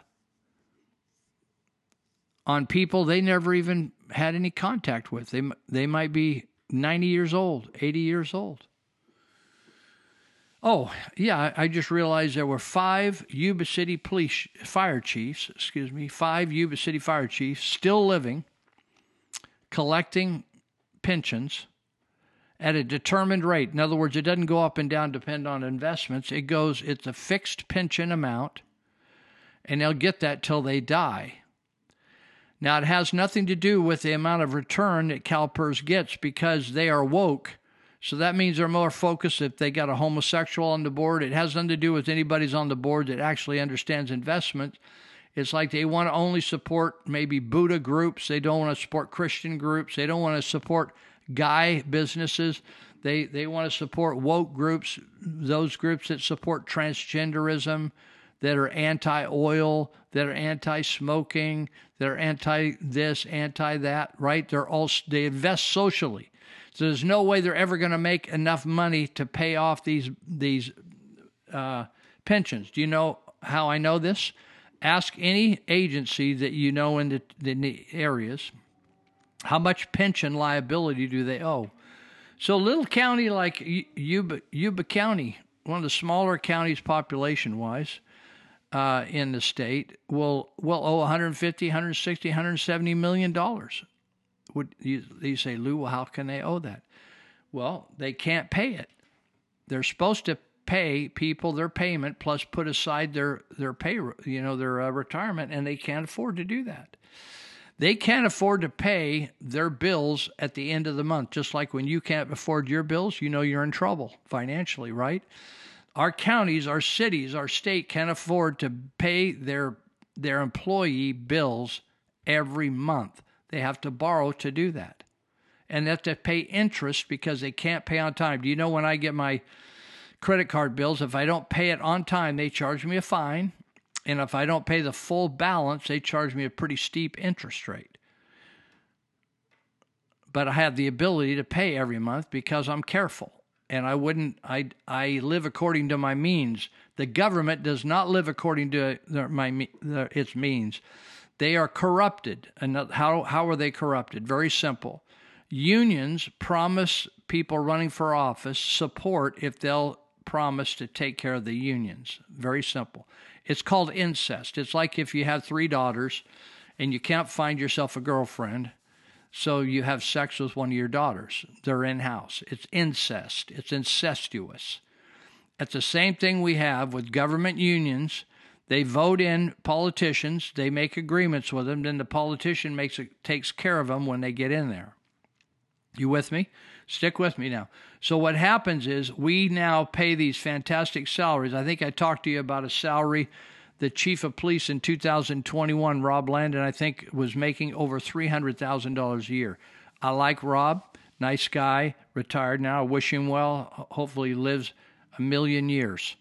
Uh, but the fact is, he he never uh, he, he was never worth three hundred thousand dollars. He will never be worth three hundred thousand dollars.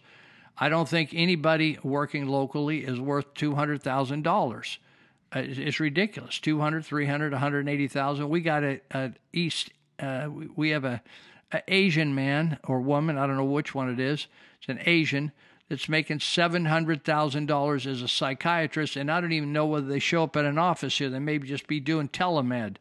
We have hundreds of people uh, in Sutter County making hundreds of thousands of dollars. It's crazy. And that's why we're going broke. There's no other reason. You're giving plenty of money. They're just misspending it, and they can't afford to pay these pensions, but they're they don't want to do anything differently. So uh, from t- 2020 to 2021, the average total pay and benefits has risen from one. hun- This is average of the state of California, all employees, 120,892. It's gone up to 126. 600 688 so that's that's almost a full $6000 increase in pay in one year. it's 4.8% from 2012 to 2021 the average growth rate has been 4.64% not in returns on investment for CalPERS CalPERS can't match what I get on my own personal investments. Now, wouldn't it be better if everybody took their investment and had individual advisors to invest for them? And if they didn't like them, they could switch. With CalPERS, you're held hostage. You got to you got to stay there. And and the and the the benefit of it is they are giving a, a determined pension income for the rest of your life. I, I invest my own money through a, a, a person that helps me, and that there's no guarantees on how much I'm going to make every year or how much I'm going to be able to live on at the end. But it's a corrupt system, the CalPERS system, and it's going to take an act of the legislature to change it. But all of them are in on it, right? It's you know, it's great when you're stealing from your employer. You're stealing from the till, as they used to say, the cash register. It's best when everybody's stealing from them, then nobody's going to get in trouble, right? If everybody's in on the deal, that's the way CalPERS and CalSTRS. It's a char- it's a Ponzi scheme. so, how about this? The top paid employee, you wonder who that is in the state of California? It's head head coach in the University of California system. I don't know what he coaches, Charles Kelly. In 2021, he got 5.7 million dollars. Charles Kelly for coaching a sport, okay? The first non the first non-sports highly paid employees is Jason Rustayan. Rustayan. Uh, he's listed as a associate clinical professor in the uh, UC system. Total compensation $3.4 million. He's a professor, associate professor. Uh, highest paid city manager, Will, William Rawlings. He, he wins it pretty routinely, I think. 6.7, $674,500 uh, of the city manager of Artesia. Highest public safety employee, Mark Coopwood, Assistant Chief of Police of the City of Beverly Hills. He gets $864,903 in change.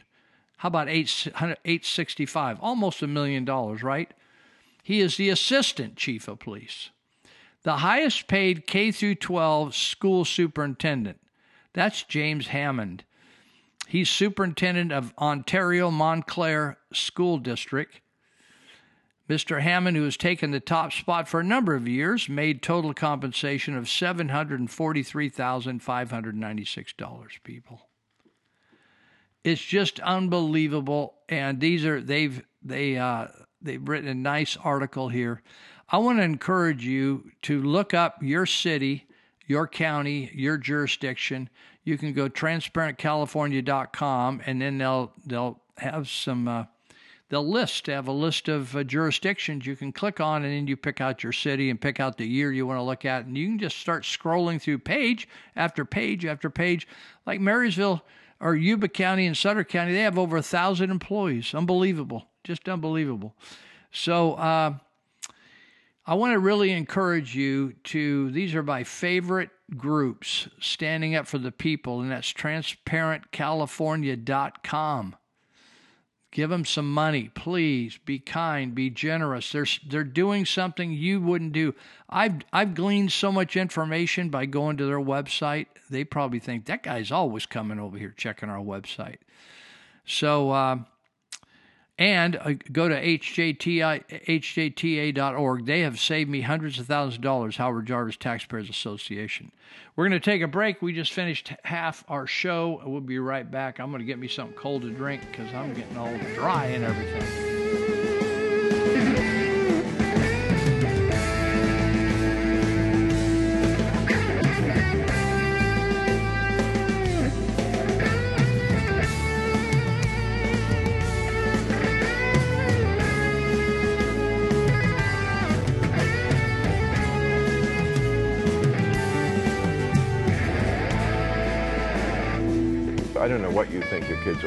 School, but I'm almost sure it's nothing. I mean, they do still teach them how to read, barely.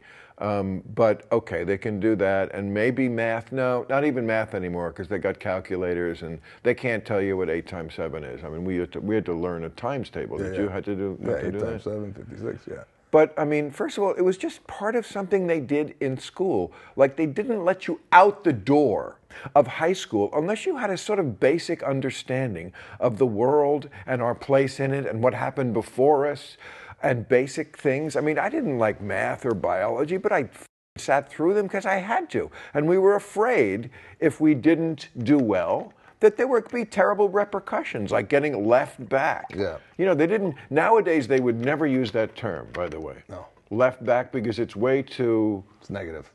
Yes, it's way too, oh my God, you're stigmatizing people. And it's like, yes, good.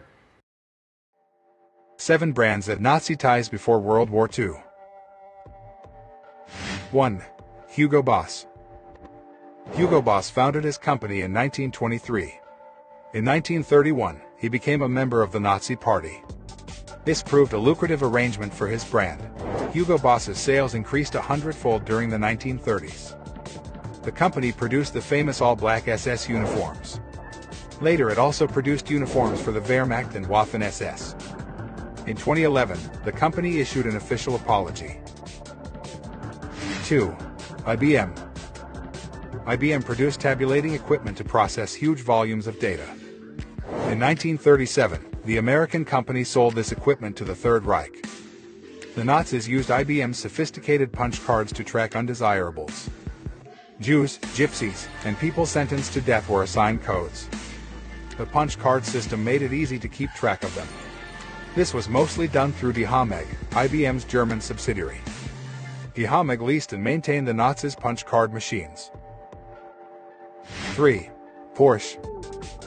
Ferdinand Porsche founded his company in 1931. One of the first assignments the automaker received came from the Nazi government. Adolf Hitler wanted Porsche to design a people's car. This resulted in the iconic Volkswagen Beetle. The specifications for the vehicle came from Hitler himself. The Volkswagen was made available to all citizens through a savings scheme. 4. Chase Bank. Between 1936 and 1941, the Nazis amassed over $20 million in a war bond scheme. The money was stolen from Jews fleeing the country. The banks enabling these transactions earned $1.2 million in commissions. Over $500,000 went to Chase National Bank and its subagents. Roosevelt froze German assets in America in 1941. But Chase unblocked the accounts, letting Nazis channel their money to South America. In Nazi occupied France, the bank sided with the Germans. They froze accounts belonging to Jews and refused to unblock them. 5. Bayer. In 1925, the pharmaceutical company joined five others to create IG Farben. This chemical conglomerate was the largest in the world.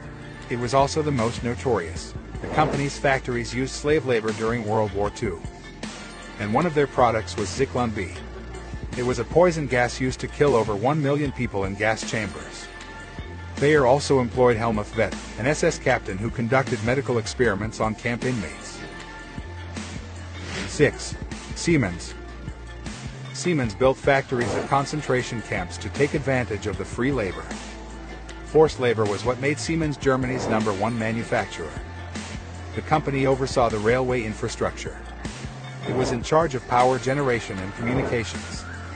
It produced electrical goods, medical goods, and industrial equipment. The conditions at Siemens factories were so bad that many workers collapsed. They were often sent to the gas chambers and replaced with new ones. 7. Ford. Henry Ford held anti-Semitic views and was even decorated by Nazi Germany. Adolf Hitler referred to Ford as my inspiration in Mein Kampf. Henry Ford's secretary, Ernest Liebold, might have been a Nazi agent. All this explains why Ford Motor Company did a booming business in the Third Reich. When the war began in 1939, Ford proclaimed his neutrality. But the company's European subsidiaries helped the German war effort. Edsel Ford supported this decision even after America joined the war. Ford's plants in Germany used slave workers. In 1945, a U.S. investigator called Ford's German operation an arsenal of Nazism, at least for military vehicles. You know what political party Abraham Lincoln was a part of? Democratic? No. No. Republican. Really? Okay. Started the Republican Party. Exception then. I know. Okay. I guess Republicans aren't so bad. No. What party was Lincoln a part of? Um, the Democratic Party. No. Lincoln? Republican Party. Uh, Democratic? No. Republicans had a very different outlook back in the 1800s. Yeah. They wanted to free the slaves back then? Was that the Republican Party? Or was that just kind of a general consensus of? That was the Republican Party. Yeah. Yeah, it was like the Republican was pretty much the anti-slavery party. The Democrats were like the party of the KKK, things like that. Ironic how things change, isn't it? The Pentagon was very worried about actually launching a full blown bioweapons arms race because they said nobody, you know, this is very sketchy. The Patriot Act, you know, exemptions are very sketchy and people don't even know about it. And so they didn't want to do it. So they took the money that Cheney gave them, $2.2 billion, and they funneled it through NIH. And it all went through Anthony Fauci. So beginning in 2002, Anthony Fauci got a 68% raise from the Pentagon for doing bioweapons development. And he got a raise of billions of dollars a year to do it. And then he started building, doing, that's when they started doing all this gain of function. And then in 2014, three of those bugs escaped in high profile escapes from different labs in the United States. Fauci built all these new labs at BU, at Galveston to do the, to do his shenanigans. And so four, three of the bugs escaped and they, they received publicity. They had smallpox and a lot of really bad things. And then Congress held hearings on it. Everybody was angry. These bugs escaped, and 300 scientists, top scientists, sent letters to Obama saying, You've got to shut down Anthony Fauci because he's going to create a pandemic. And so Obama ordered a moratorium. And at that time, Fauci had 18 different uh, gain of function experiments he was doing around the United States. But uh, Obama ordered him to shut them all down but he didn't. He instead moved his stuff offshore to Wuhan, where he could do it out of sight of these 300 scientists and nosy White House officials who were trying to shut him down. And they continued to do it with Ralph Baric, the same people he was funding here, Ralph Baric wow. and Peter Daszak, and they moved their operations to the Wuhan lab.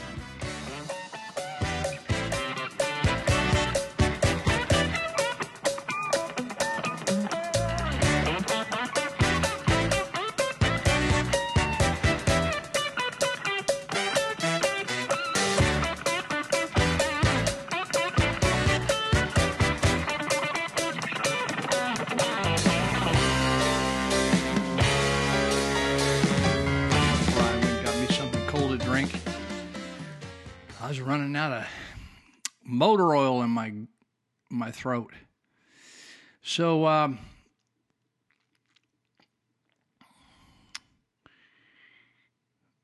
let me see here. I want to mention uh, Dr. Cassady and I mentioned him earlier, Dr. Joe Cassady. He is a regular doctor for the families, but he also is a specialist on addiction. and he and I have partnered together to promote getting you off the street and getting you unaddicted and getting your life back where you own your life again and no drug or alcohol or tobacco is going to control you. And uh, Doc's worked, he's had 30 years of experience. He used to run the medical for the Yuba County Jail. And so he met many, many, many, many, many, many addicts and helped them. All the addicts in town know him, like him. So uh, he now works part time. He's retired from the government. He works part time for Peachtree Clinic. So you can reach him there. And what we're going to recommend is you go and make an appointment, let him check you over physically, see what your needs are, and and make some recommendations for you to so we can get you off whatever you're using. Okay? So 530-749-3242. 530-749-3242. You get eventually you get a live person on the line say you want an appointment with Doc Cassady. They might ask you what the problem is, what your needs are, and you just tell them addiction. and you should get your appointment. If there's any problem getting through, you can't get through, you wait on the line forever, I'm going to give you Doc's cell number, and uh, you can text him once during the day, just once. Put your name, addiction, add add the word addiction, and uh, phone number, please. And I'm going to give you his cell number. Then I'm going to give you my cell number. And so his number is 530 682 8648. 682 8648. Mine, if you just want, you can't wait for all this, you just want to call me. If you can't get through at Peachtree, just call me and I'll help get the appointment for you at 530 713 1830. 1838 713 1838 you can call me or text me night or day any day of the week and i will help you okay we're interested in getting people off all the drugs you can imagine from fentanyl on down and uh, we want to see your life saved a lot of people give up hope and end their life because they just it's addiction so gnarly they just lose hope well we we specialize in getting people their life back and seeing them back with their families and back with their jobs and doing good again. Okay? So give us a chance. North Valley Paralegal will solve all your legal needs. That's Nellie Garcia. She is on it. She's hardworking. She doesn't mess around. She's a very nice person, but she is a fighter for you, for your case, whatever the case is. And and she does very good on anything from will, trust, uh, changes of names, adoption, uh, legal fights at court, whatever, whatever. She'll help you. Nellie Garcia at, at North Valley Paralegal. I'm going to give you an address and then I'm going to give you her phone number to call. She's at 1110 Civic Center Boulevard. That's in Yuba City, right off Highway 20, across from the Sutter County Sheriff's Department. 1110 Civic Center Boulevard, Suite 202A, and you can dial her up at 530 751 9289. 530 751 9289. Come on now. I'm losing my. Sometimes my cursor on this. I, I got a new laptop here. My other laptop was getting so slow. I had to just I had to just pray over it and bury it. And uh, so I got me a new laptop, which runs really good, but sometimes I can't see the screen well, and the cursor disappears, and it just throws me totally off. So, um, did you did you see this? You know the NBA teams. You know Daryl Morey. You remember Daryl Morey? He was one of the top managers. Maybe he's still considered one of the top I don't know what you call him, a general manager for the NBA teams. He was the in, one of the winningest guys, general manager for the Houston Rockets. Remember that? Had a great team down there. And uh, back when Trump was president, there was a bunch of uh, trouble in Hong Kong where previously free Hong Kong, there was repressive actions by the Communist Party uh, coming down from Beijing onto Hong Kong, and a lot of the students, hundreds of thousands of students in formerly free Hong Kong Chinese, went to the streets protesting, waving flags, singing the Star Spangled Banner, and, and I mean their American flags.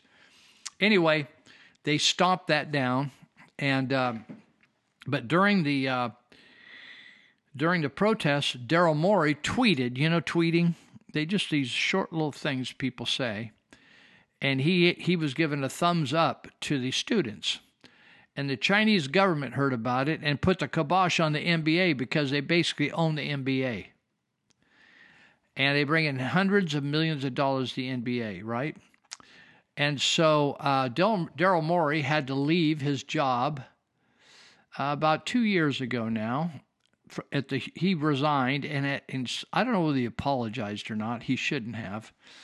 But now he's working, I think, I looked him up the other day. He's working, I think, for the Philadelphia 76ers, I think. Anyway, it's really a sad deal. And so you hear these these guys who take a they take a knee because they hate the United States of America that made them bajillionaires, right? Because they think they've been uh, everybody hates them because they're the wrong color, and they've been uh, they've been cheated out of a lot of their life because of the wrong color. So now at an NBA game, so oh, okay, so they're bowing, right? They're bowing. Uh, they get down on their knees because they don't want to honor the military and the law enforcement for keeping us safe. But then, if something comes up with China, they're all up into China's business and they're honoring of China and, and uh, we love China and oh, they won't speak out against China. It's harvesting organs off living people punishing the Falun Gong religious liberty or the Uyghur people, the Muslim Uyghurs. And so the other night at one of the uh, Orlando Magic, uh, the Orlando Magic was playing the Washington Wizards. It's up in Washington, D.C., in fact. And China sent him a video to play. It was a propaganda video. You know how when those big what do they call it, a jumbotron, those big things that hang up over the court where it shows the score and then it shows replays and stuff. Well, they played during one of the breaks a, one of the ruthless leaders of China. His name's Qin Q U I N Qin Gang. Qin Gang. And uh, so he, he got on there and promoted this is the year of the rabbit, which symbolizes kindness, elegance, and beauty. There isn't anything kind about the Communist Party. Anyway, they just, whether they had to pay for that or was that was a freebie by the NBA, it was just disgusting. Totally disgusting when they're killing and butchering, literally butchering apart people that take their parts and sell them to Westerners. By the way, did you know that? I, I had a friend that died of uh, a kidney failure, and uh, great guy Dan Logue was his name, and he uh, was a uh, he was a supervisor in Yuba County for a while. Then he went on to be an assemblyman, and he was a good guy. He was a hard working hard, worker down there for conservative values, but he had kidney problems, and it really drug him down, and he finally passed.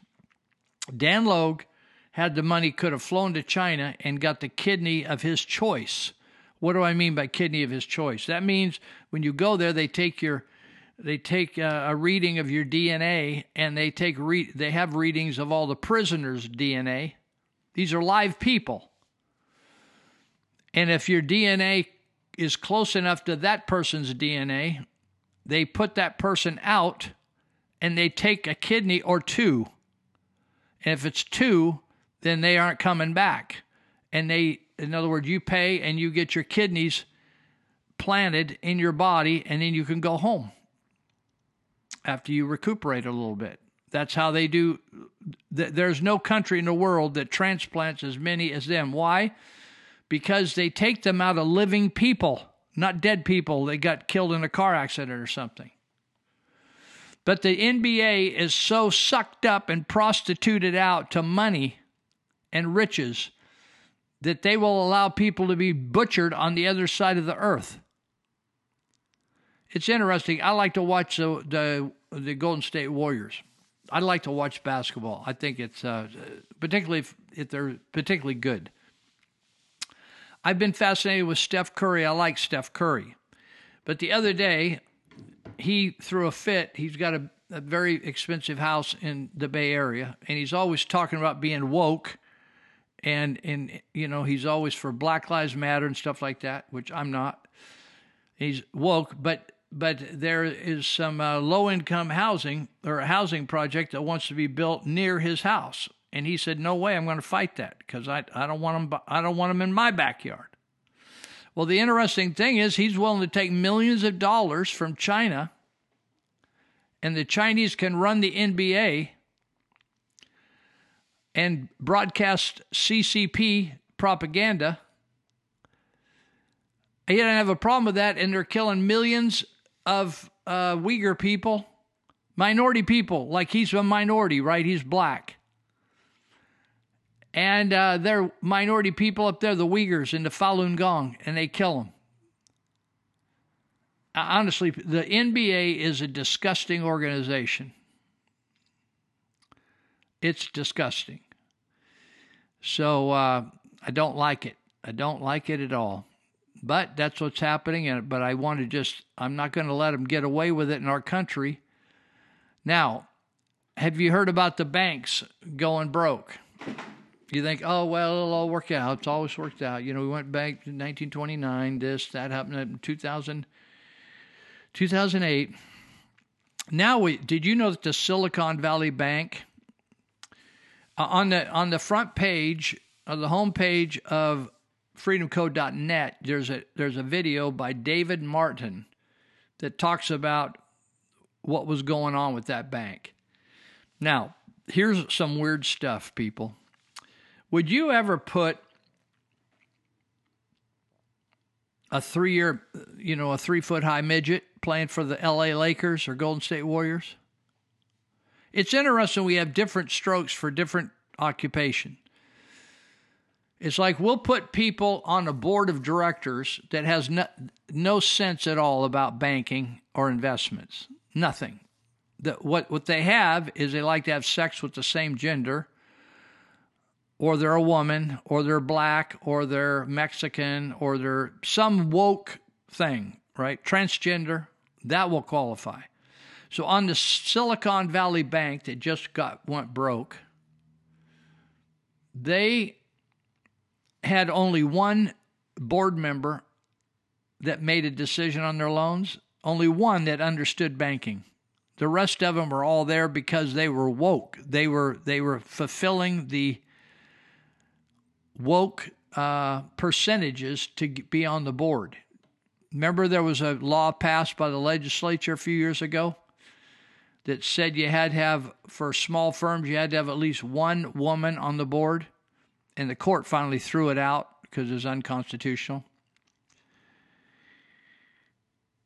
Six months ago, SVB, that's a, that's the parent company of Silicon Valley Bank, announced an audit.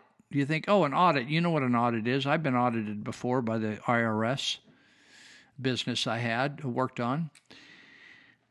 SVB had an audit and it was so important that the business sent out a press release to promote it and hired Paul Weiss, Rifkind, Wharton, and Garrison to conduct the audit. You think, wow, man, they're really fastidious on their money. In hindsight, the audit could have saved billions of dollars and prevented the ruin of so many in the company. The fact is, it wasn't really an audit in the traditional sense the bank did not conduct itself as a traditional bank. That's why that's why it prevented that. Instead of auditing its own books, SVB used the largesse, the money made off its customers' funds, to conduct an equity audit to determine its effectiveness in advancing women and black and Latinos individuals to positions of influence in the innovative company. Now listen, these people were not ad- being advanced based upon their skill level and investments. That's why the whole place fell to hell in a handbasket. No record exists of the Paul Weiss, etc. findings. institutions, this article says, not committed to becoming woke inevitably become woke. Institutions that become woke inevitably suffer a corruption of purpose. The corruption of purpose helps explain Silicon Valley Bank's inability to perform the most base level function of a bank. What is that? It's to secure the deposits of customers. Take your money and make sure it's secure so when you need it, you can get it back. They boasted in September of joining a group called CEO Action for Diversity and Inclusion. In November, they subsidized Diversity VC's report, the Equity Report, lamenting that less than 2% of industry assets under management go towards diversity, equity, and inclusion. That means they take your money and give it to people of various flavors blacks, Latinos, women led, trans led, whatever, whatever, whatever.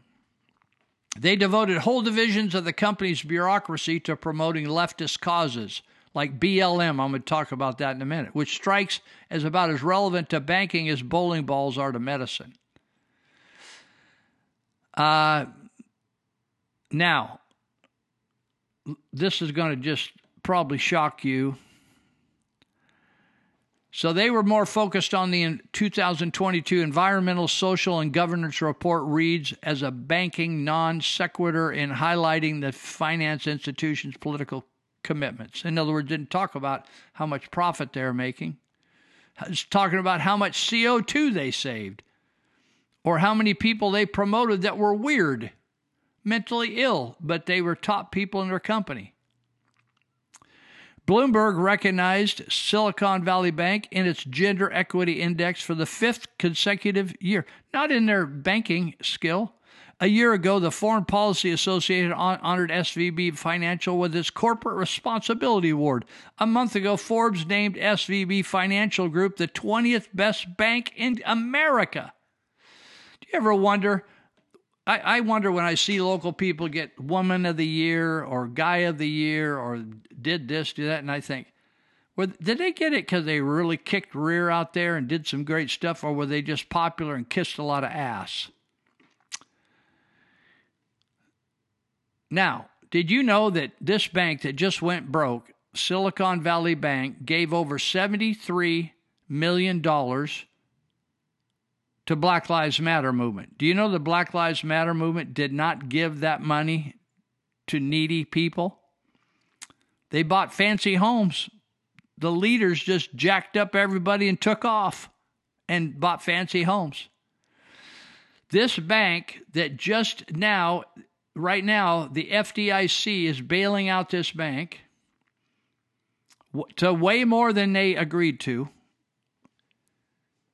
You know where that money comes from? That's your and my money. After they gave $73 million to Black Lives Matter. I got the I got the the receipts right here. 73 million 450,000.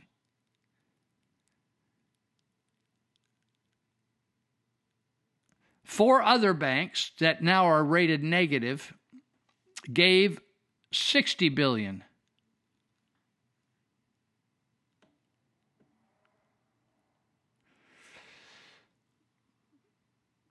SVB gave 73 400 73 million 450,000. Whoa. But four other banks gave a total of 60 billion. Do you understand what I'm saying? They gave him to BLM. J, JP Morgan Chase. These are the guys that helped Jeffrey, Epstein traffic children. They gave $30 billion to BLM movement and related causes.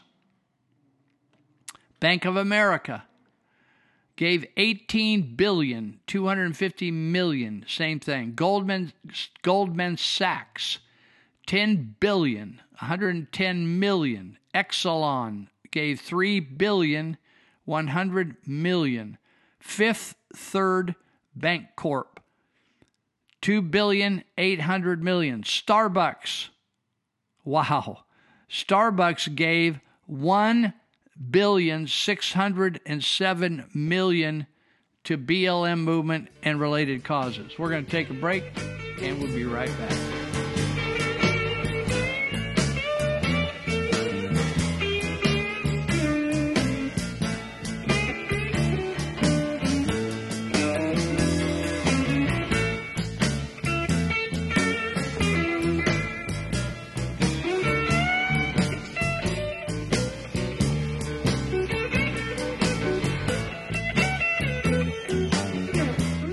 Let's just put this plainly. The pride flag does not deserve our respect. In fact, it deserves our disrespect. It deserves our contempt and mockery. It is not the flag of gay people, okay? That's not what it is. Gay people in America, um, they already have a flag. It's called the American flag. It's the flag we all share or are supposed to share. The pride flag, which is which was invented by a far left activist drag queen, represents not a person or a people or a community, but an agenda, a political and cultural agenda. It always has. It has from the very beginning. It still does now. And today, nearly all of the most depraved and perverse attacks on children, on tradition, on decency, on common sense are waged under this banner. That's what it signifies. Okay? The gay pride flag signifies drag queens dancing for toddlers, uh, males invading women's bathrooms. It, it signifies castration drugs given to children. It signifies the destruction of the nuclear family. When government officials send that thing up the flagpole or paint its ridiculous colors in the street, that is what they're promoting. It's what they're advertising. It is the cause they want us to salute. Not only should we, re- should we refuse to salute it, but we should treat it with disdain. We should treat it as a hate symbol because that's what it is. They fly the flag, that flag, because they hate you and your values and what you believe and everything you stand for. And so we should respond in kind to this symbol. In other words, we should give the pride flag all of the respect that the left shows the American flag. Let's just put it that way. Social Security is unsustainable. Created in 1935, Social Security is paid for by a 12.4% payroll tax on income up to $160,200. Supporters pretend that Social Security is like a retirement plan where your specific contributions build value over time. But the system is a Ponzi scheme in which current beneficiaries are paid out of new money coming into the system. The problem is that when the program started paying out benefits in 1940, there were 160 workers per retiree, so a surplus built up. Today, there are just 2.8 workers per retiree. In a decade, there won't be enough money coming into the system to cover the current level of benefits, and by law, benefits will need to be cut by about 20%, or payroll taxes will need to be jacked up even more than they already are. Weeks before the Silicon Valley Bank collapse, several executives sold off large shares of stock, while mainstream media tells its audience to invest in them. On March 9th, the day before the collapse, Israel's two largest banks pulled up to $1 billion out of SVB, while Peter Thiel's Founders Fund withdrew millions and advised their clients to do the same. The next day, there was a run on the bank, and Silicon Valley Bank collapsed. Is this evidence of a controlled demolition or a hasty one? The day before the collapse, a U.S. judge ordered J.P. Morgan Chase to turn over documents in a lawsuit accusing them of aiding in Jeffrey Epstein's sex trafficking operation. The team behind this lawsuit was the same team who successfully exposed the involvement of Deutsche Bank and they subpoenaed several other banks they believe were involved in sex trafficking, including Silicon Valley Bank and Bank Leumi, the Israeli bank that drained a billion dollars out of SVB the day before it collapsed. Whatever the reason, the U.S. government's response threatens to collapse the world economy. The FDIC insures up to $250,000 for each depositor, but now they are going to cover all depositor losses and they don't have enough to cover the $175 billion of SVB losses, let alone the trillions of dollars to be lost on the near horizon as banks across the world begin to break. The systemic risk among GSIBs, global systemically important banks, is that they are so deeply connected that when one falls, they will all follow. Much of the world's economy is already collapsing due to the actions of the US government and the Federal Reserve banking system. And much of the world has been preparing for the end of the US dollar as a world reserve currency. After all the smaller banks die, the people will be left with the central bank, and their solution is the CBDC. CBDC stands for Central Bank Digital Currency. With CBDC, there are no more options. Everyone's account is run directly through the central bank system. As the financial system gets more controlling and more invasive, it's a little bit like bringing up a corral around us. And CBDCs, central bank digital currencies, and vaccine passports or digital IDs are sort of the last uh, shutting of the gate. It's hard for many people to imagine the risks here because we're so used to living with financial transaction freedom. And we don't understand that when this gate closes on us, we literally will be sitting in a system where the central banks believe that our assets belong to them and they can dictate where we can spend money and what we can spend money on. If you don't behave, you can have your money turned off. There are 12 Federal Reserve banks, which are located in cities being considered for the 15 minute city model of the World Economic Forum.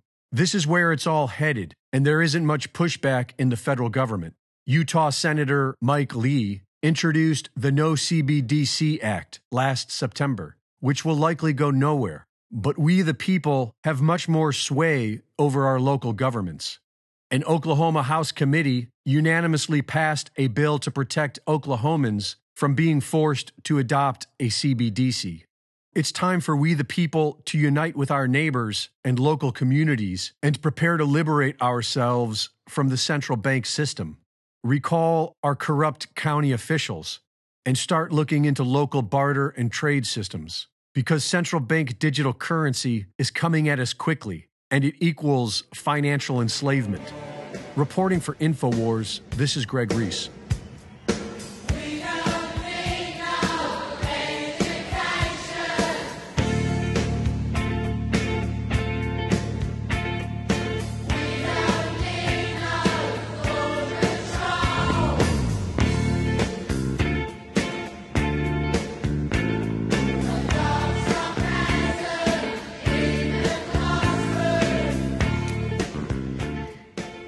Right, this is our fifth segment, and we're talking about the fantastic money that has been given to Black Lives Matter and related causes. And um, unbelievable. So, my feeling is uh, obviously, it's my feeling if I'm talking. If a private business wants to give money to whomever, I, I don't even get up, uh, worked up over that. I may choose to not support them if I think it's gnarly. But it's it's another thing when you have investments, you have they have people's investments in their bank. They have stockholders, they have depositors. And they risk their money or they give their money away to just like I, I'm against people like a monopoly like PG&E giving money away to fight the marriage constitutional law or ma- amendment to support homosexual marriage. I think, hey, if I'm forced to buy their utilities, I can't buy somebody else's utilities here in Northern California. They shouldn't take my money, even though they gave me a product for it, and dump it into things that I'm against, right? I have a right, for instance, I shop at places I think that share my value system. Sometimes there aren't alternatives, so I just have to do what I have to do. So let me go on here because we just have a couple segments left. Now, here's a, the interesting twist. I've, t- I've told you this over and over and over and over and over again where government officials they make all these laws to hamstring you in your life, but then the very laws that they put out for other people, they do not follow. There many times are ethical laws, conflict of interest laws. For instance, the people that do insider trading and their congressmen and women. They know what's going to change to change the stock value, so they either buy or sell depending on the changes in Washington that that's going to affect these companies. So now we have Silicon Valley Bank close. So now we learn that California Governor Gavin Mussolini failed to declo- disclose he was a client of the bank. Why would you have to do that? I don't have to do that. But if you're a politician and you're getting donations, or you're a politician that makes decisions that will affect this bank, you have to disclose when if you're in a relationship with them like i'm a customer i'm borrowing money from them or they're donating money to me for a cause right? So what gavin newsom did when the silicon valley bank collapsed is he contacted washington washington d.c that is the white house and the treasury and he lobbied, lobbied the treasury for to bail out his bank. He doesn't own the bank, but he does big business with the bank. What kind of business might influence him? Well, he has he has these wineries and these restaurants called PlumpJack, and they finance those for him. And his wife owns a filmmaking business, a supposed nonprofit that she fails to file the proper forms on. But they make porno films that they sell to the public education system in California, pornographic style films. And so, isn't that a little uh, conflict of interest where she gets donations from people like Silicon Valley Bank? She got $100,000 from them. And uh, so she makes these films and then she turns around and sells them or leases them back to the the state government school system that her husband basically funds. He chooses the budget, has to sign off on the budget for the government school system. So he pays her, and then he has his f- friends and uh, corporations. They donate to her nonprofit and they donate to his campaigns, and then he gives them contracts with the state of California, and you and I get to pay for those. You remember Obama when he gave half a billion dollars to Solyndra, and then after just a couple months, they filed bankruptcy and they kept all the money. Why Solyndra? Solyndra had donated huge amounts of money to Obama's campaign. You see the connection? So we have a situation where uh, Newsom, who got a lot of financing for his businesses, and and uh, his wife was getting donations from that same bank. The article says Gavin Newsom maintained personal accounts at SVB for many years. He had personal accounts, wineries, and his wife Jennifer's charities there, according to the report by Intercept. Gavin Newsom's wife, Jennifer Siebel Newsom, is one of the co founders of California Partners Project that received $100,000 from SVB to the charity. And uh, a former president, and SVB's former president, is a board member.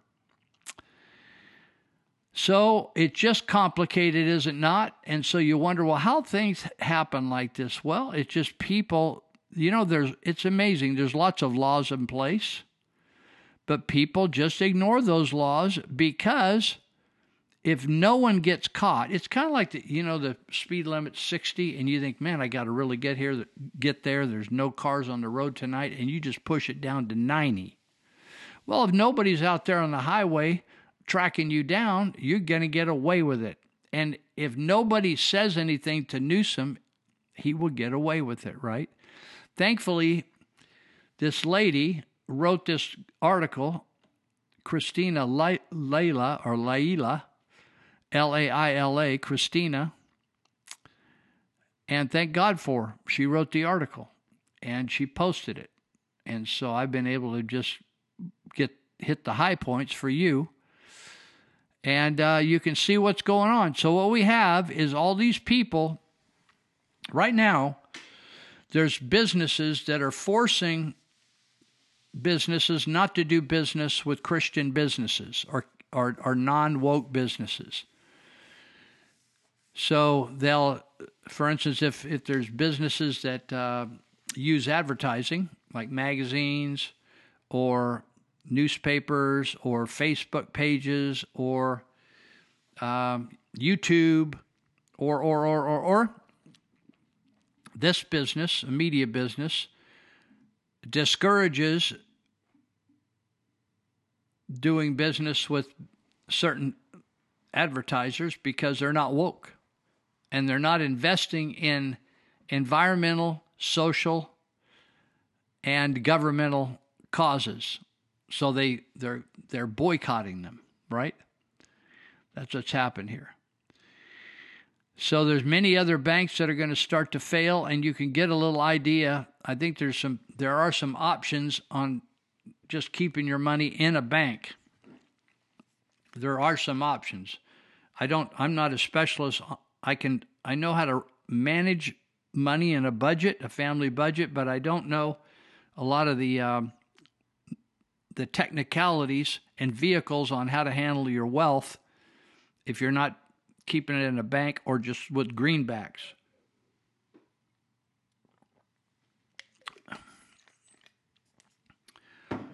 All right. So, but you could go see the David Martin video. It'll probably be posted tomorrow on the freedomco.net website. Now, listen, that website, we're going to have it rocking and rolling. We're updating it from when we started back in three years ago. And there's all kinds of cool stuff on there. There's going to be financial help, medical help, chemtrail help, 5G help, uh, all kinds of good stuff, and and uh, teaching you about bills that are going through the legislature or the Congress. And we're just there going to try to help you be on top of things. One of the things you can't make a difference if you don't know what's going on, right? Just don't know what's going on. Now, there's been a gal that just gets under my skin, and um, so hold on here. Her name's Nikki Haley. Nikki Haley is one of the first Asian Indian, maybe the first, I don't think she was the first governor, but maybe woman Indian. We had a Louisiana Indian governor. That's an Indian Indian, not a, not a United States Indian. So uh, Nikki Haley was a governor in South Carolina. And uh, everybody thought, oh, what a wonderful person she was. She's a nice person, you know, when you see her. I don't know her personally, never met her, never been in a room where she was. I always kind of liked her, like her come across, and she claimed to be a conservative. And Trump even named her as ambassador to the United Nations. And I thought she did a pretty good job. She stood up and she threw down against those people. However, do you realize that um, she has been tutored by none other than Mr. Reset, Global Reset, Klaus Schwab, and his World Economic Forum. And she was a darling of one of their classes. She was a great student, they said uh, he, she would be called a young global leader. It's the same training, international training, that uh, Justin Trudeau took. Angela Merkel, Merkel of Germany, Trudeau of Canada. And interesting enough, Vladimir Putin actually sat through it, but I don't know whether they got him in their little uh, flock. So she's talking about running for president, and I'm I'm not interested in Nikki Haley. I, I think kind of she's a backstabber. Why would I say that? Well, it just seemed like she here. You know, I'm not saying if somebody helps you out, like appoints you to the United Nations, one of the highest spots in the world. I'm not saying you have to like go against your conscience, but man, I think she just did Donald Trump a disservice. I mean, she ended up resigning before she even got before even got to serve the four four years. She just kind of bailed. I thought, man, you what are you ser- self-serving girl? You... And then she is taking cheap shots at Trump. Another guy that I that bothers me is that guy that wears the patch over his eye, Dan Crenshaw. He's a fellow graduate of the Young Global Leaders Program. And another gal that another person who is a lady that I'm very concerned about is New York Representative Elise Stefanik. I believe that gal was dirty for years. Crenshaw told, you know, when the Republicans were debating over who was going to be House Speaker, and they they they weren't happy with uh, Kevin McCarthy. Neither am I. Dan Crenshaw called people in the Republicans in the House that wouldn't get on Kevin McCarthy's bandwagon. He called them terrorists. Is that a guy? That guy's off the hook crazy. He's former military, got damaged, got eye blown up or something. These people are all being tutored by these global folks. Another guy that you might be surprised is Glenn Youngkin, the new governor of Virginia, that just kind of out of nowhere won that race. And uh, he this he he appeared at the WEF World Economic Forum Davos Summit alongside Chinese communists prior to his run for governor. While there, he touted his adoption of woke capital ESG programs at the Carlyle Group, which is an investment group. That is crazy, people. I'm telling you, if you put your money with an investor and and you start telling him, "Oh, he can only invest in woke companies," you're going to lose your investment.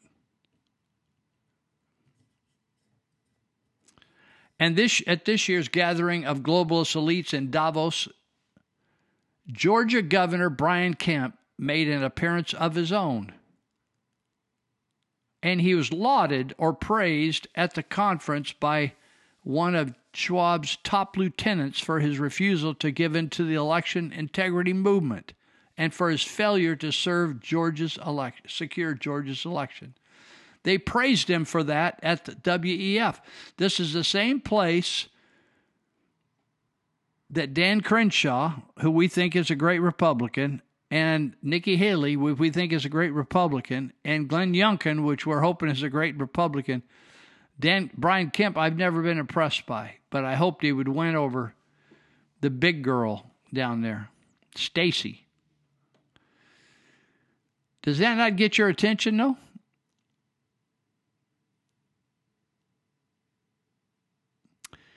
Does it, let me just say this to you about Nikki Haley. Does it bother you that she went out to win praise from liberals when she ordered the Confederate battle flag taken down?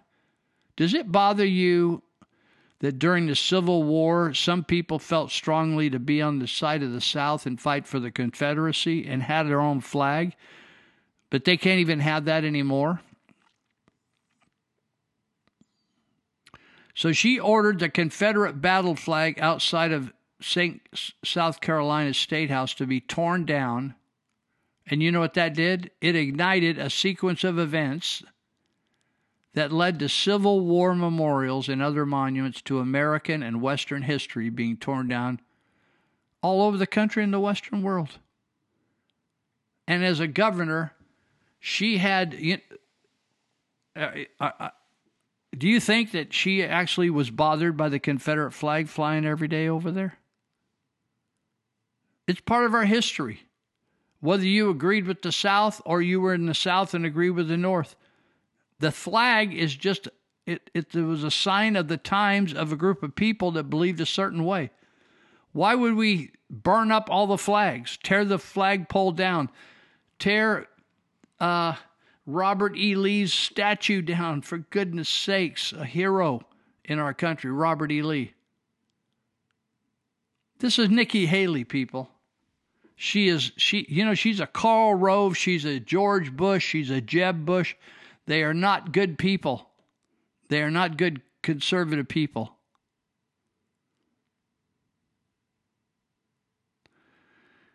Not good at all. I wanted to mention uh, the Thrifty Rooter. Those guys get it on. The Thrifty Rooter, they got vans all over town here in Yuba Sutter, Nevada, Butte, down there in Lincoln and, and uh, the Placer County area. Thrifty Rooter can get it on and solve your septic problems. They, they do everything from plumbing, clean out the lines in and out of the building, and uh, solve your septic problems. They can they bring tanker truck in there and just loose lighten the load in that septic tank and clean out the lines. They do you right. They've been around for over 40 years. I think their website said 43 years. You can go on their website at thriftyrooter.net and you can order what you need right on their website. Just send them a memo right on their website. Very easy. I check it out all the time. Or you could call them. The landline is 530 673 8201 673 8201. And then uh, Greenetz Construction, I got them over here this week. I got some problems over here. Had to open up a couple walls and work on some plumbing problems. And you're going to have to have problems, problems, problems, problems. But uh, Dave Greenetz is over here. Boom. I told him I had a little problem. I was talking to him, had some water running around, goofy places. And uh, he was over here the next day. And the next day after that, we had we had we were working. Boom. So if you got a problem, you want a new kitchen, new bath. I'm not doing a new kitchen, new bath. I'm just like maintaining what I got. But uh, these guys know what they're doing. Had had them over here today. They were sharp on it all day. GreenetzConstruction.com. You can reach him at that website. Green is the color green with ETZ on the end, greenetzconstruction.com, or you could go to Dave Greenetz Construction, the Facebook page. And you can check out the before and after, and you can also check out some floor plans that you can see there uh, before and after as well. You can text him or call him at 530 682 9602. 530-682-9602. We'll be back, and I think we have one more segment, and that's it.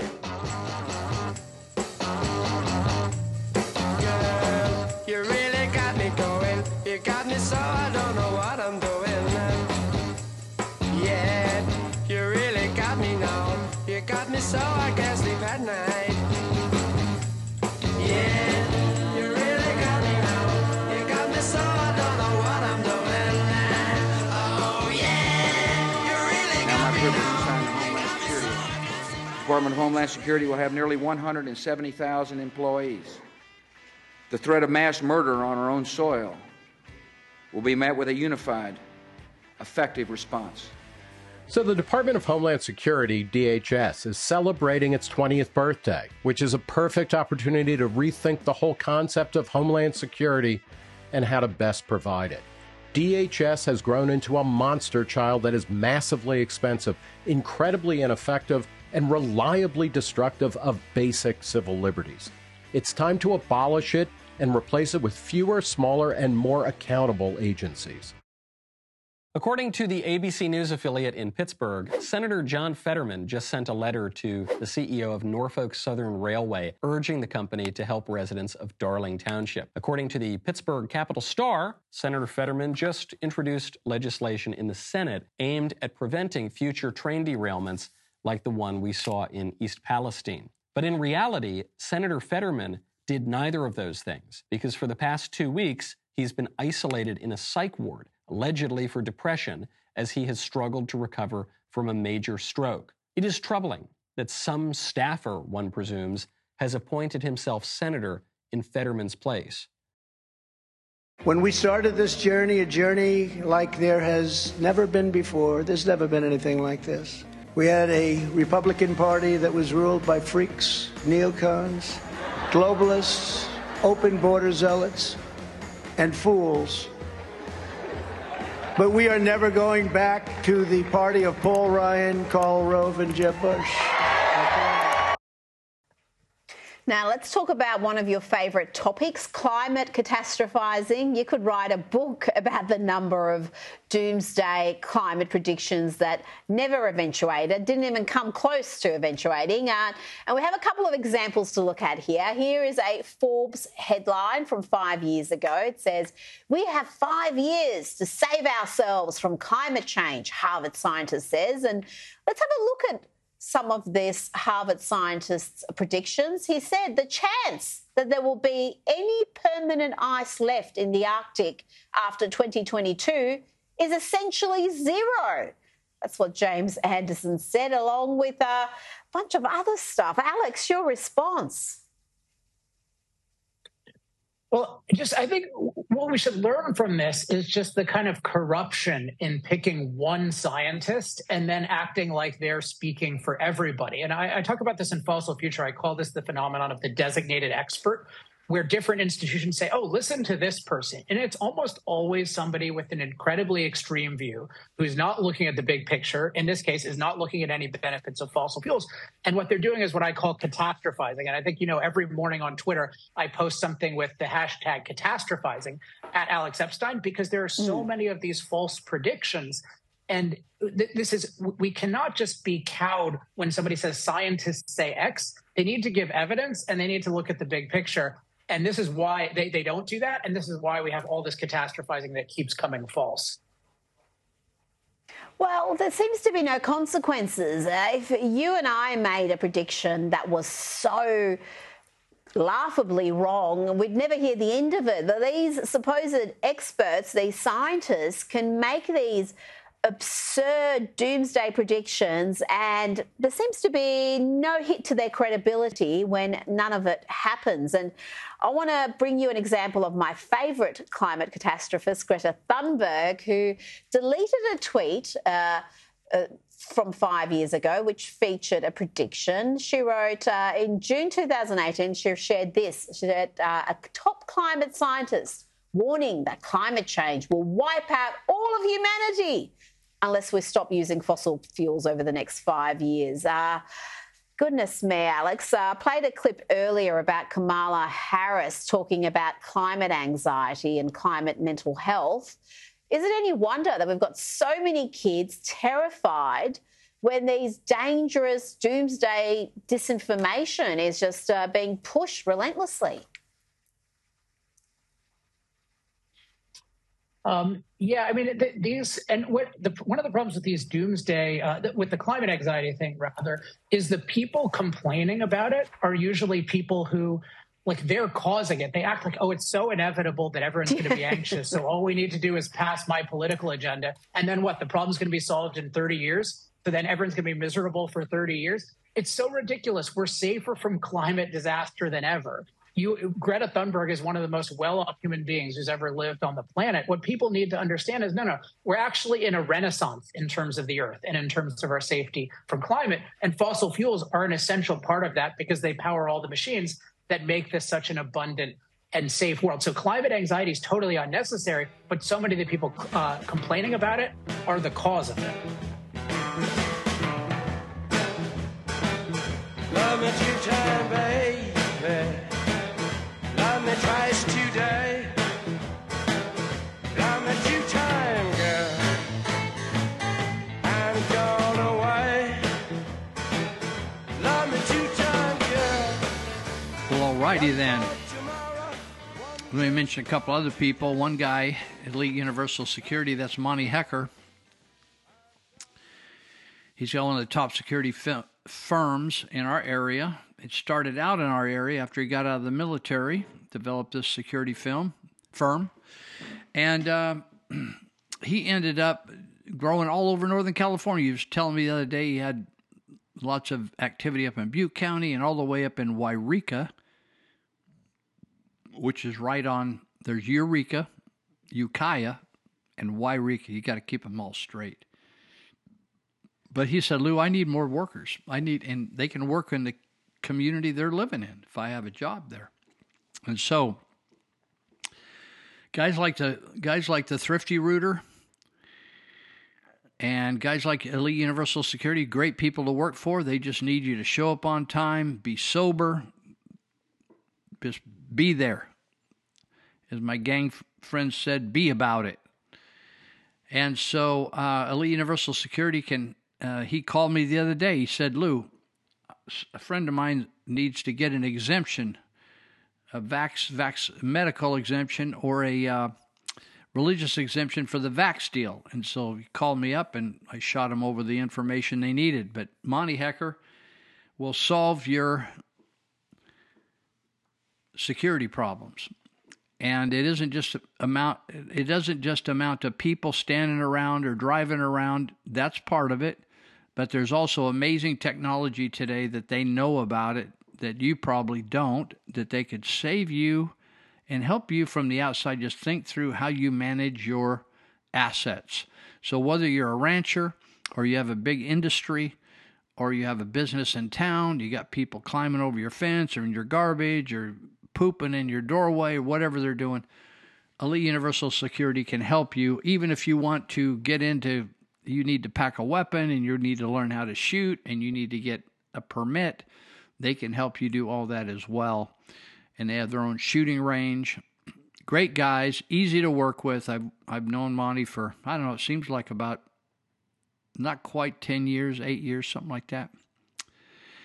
You can go to their website at Elite University eliteuniversalsecurity.com, eliteuniversalsecurity.com, or their website for schooling, api-academy.com. They'll take you on as a newbie.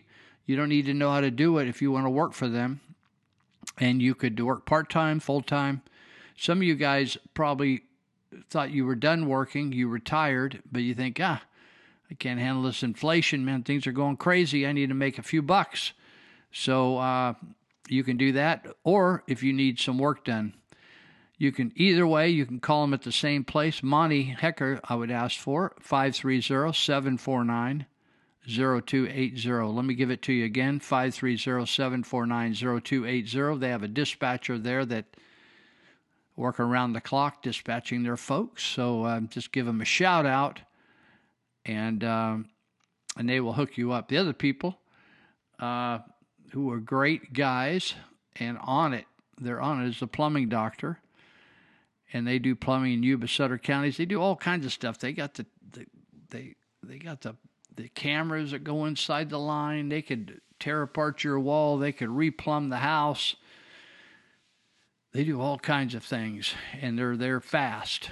Uh, you can reach them at 530 671 9111. 530 671 9111. All these guys and gals I like to support. They help me, and uh, I do business with them. And they are patriots. I like I like people that are patriots and people that are honest and people that are they're just salt of the earth type people. I want to see their business uh, succeed, whether I whether I succeed or not, I want to help them. And if I can help them, that's that's a beautiful thing. makes me feel good. It's not all about the money. Just makes you feel good. That's what it's about. Going to sleep at night is it's a good day. Had a good day today. I wanted to talk about a couple that has troubled me for many years, and I can't stand the guy. The gal's pretty, so that's always got my attention and uh, but I, I have concerns about her. She has been appointed to cabinet level jobs in multiple administrations, the Bush administration. She may have been in the Obama administration too. Elaine Chao, C H A O, Chinese. and she is married to Mitch McConnell. And uh, Mitch McConnell is really a goofy guy. And he ticks me off and turns me off. Uh, he's he's a he bothers me. Uh, Mitch McConnell, I think he's a traitor, is what I think. And you think, oh, I can't believe you'd say that, Lou. I, I'm just telling you, if you listen to my show very much or you listen to Live with Lou, I just I say it as I feel it. And I'm not going to just put on some kind of face face mask here or fraud or front. He's a Senate minority leader, and when we get the majority, he'd be the Senate majority leader. And I don't know why we keep voting him in, and the and some people that support him, they send. I heard Mitch. Uh, Tom McClintock was supportive of Mitch McConnell. I, I, I don't like Tom McClintock doing that. Tom McClintock just come out for De, uh, DeSantis instead of Trump. I don't like people stabbing Trump in the back. There's nobody out there that can do the job that Trump can do. Now let's listen to this. Senate Minority Leader Mitch McConnell gave the cold shoulder to candidates backed by former Trump, former President Trump in the last midterm. You hear what I said? This guy is trying to, he would rather see li- liberal Democrats win than people that Donald Trump endorsed. That means he does not like conservatism. He's what they call a rhino or neocon.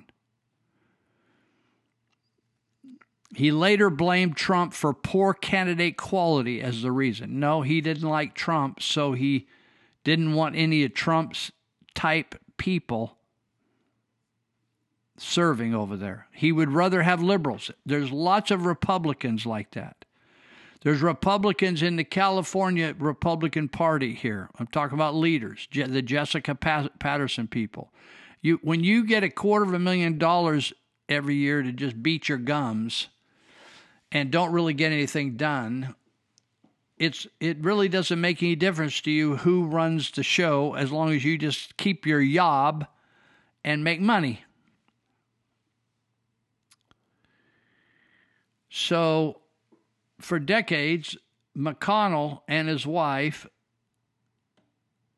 have maintained an amazing conflict of interest, conducting extensive government business despite the Chao family's deep ties to China through a maritime shipping company. McConnell and the Chao families have crafted a close relationship that grants opportunities to the shipping company by the name of Foremost Group, which was for, founded by Chao's father, James Chao, and largely operates in and, and on behalf of the Chinese Communist Party. This is a private business, quasi private, but serves the Communist Party. This is the father of Elaine Chao and they are buddy buddy. I wonder whether McConnell is more Chinese than she is. They are the McConnell Chao swamp. Do you ever notice how many Chinese are involved in our government right now? On both sides. Swalwell, Eric Swalwell from the Bay Area, he's a congressman representing East Bay. He was sleeping with a lady by the nickname of Fang Fang who helped him with his election to get get to Congress, and she was they were giving money to him, and he was sleeping with her. And he was on the House Intelligence Committee after he did that. Dianne Feinstein, for 20 years, had a Chinese man driving her car who was a spy. It took the FBI, which I have no confidence in anymore, telling Feinstein and Swalwell who this person was in both their cases and what they were up to. The Pelosi's also have done much business in China. Feinstein and her husband are buddies with the president of China, Xi, who used to be the mayor of Shanghai. In his book, Secret Empires, Peter Schweizer argues any of Peter Schweizer books are am- amazing. In his book, Secret Empires, Peter Schweizer argues that McConnell and Chao have been lenient on China because that's where most of their wealth is coming from. Listen, people, we got some dirty people running this country. Everywhere. It's hard to find people that are clean and honest. Schweizer writes in his book that it was a 1994 trip arranged by James Chao, McConnell's father in law, and sponsored by China State Shipping Corporation, one of CCP's largest military contractors. A military con. We got this. They got the Senate leader of the minority, and he's de- playing with lar- the largest military contractors and reportedly an unofficial arm of the CCP Navy. Met with the Chinese president that pushed McConnell to increasingly avoid criticizing China. The same thing they said to the NBA. Don't be criticizing China, Daryl Morey. They say the same thing to McConnell. You know why? Because they're giving him millions of dollars. The Chao family have benefited from loans estimated to between $350,000 and $1 million from the U.S. government and loans from the China banks known by, known by the Trump administration as threats. Again, uh, this is Schweizer talking in his book. This is a company owned by the father in law of America's top congressional Republican and the father of the former transportation secretary.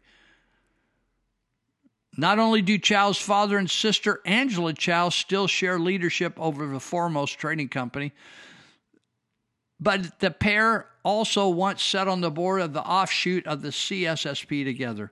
Just one year after James Chao joined CSSC Old Holdings, in addition to running Foremost, McConnell received a gift. I want you to listen to this, people. If, if somebody takes me out to lunch out of the blue, I feel fond, fondly towards them. I feel nice towards them. Do you not? I feel beholden to them. Thank you so much, right? Maybe I should take them out sometimes, right? I want you to think about this, please. One year after James Chao joined CSSC Holdings, in addition to running Foremost, that's Elaine Chao's dad. McCon- I mean, I don't know how old James is, but McConnell must be, is he 81, 82, 83? Chao looks really great compared to Mitch. After James Chao joined that holdings group, McConnell got a gift of five, somewhere between five million and twenty-five million dollars from his father-in-law. Just a gift, like Mitch, love you and all that stuff, man. Treating my treating my daughter so nice. Pol- Politico, this is a left wing group. Politico reported that the payments significantly bumped McConnell's net worth. How would you like to have your father in law, no matter who he was, Satan, Satan's emissary, or the, the Communist Party give you five million because you married the right woman, or 10 million, or 25 million?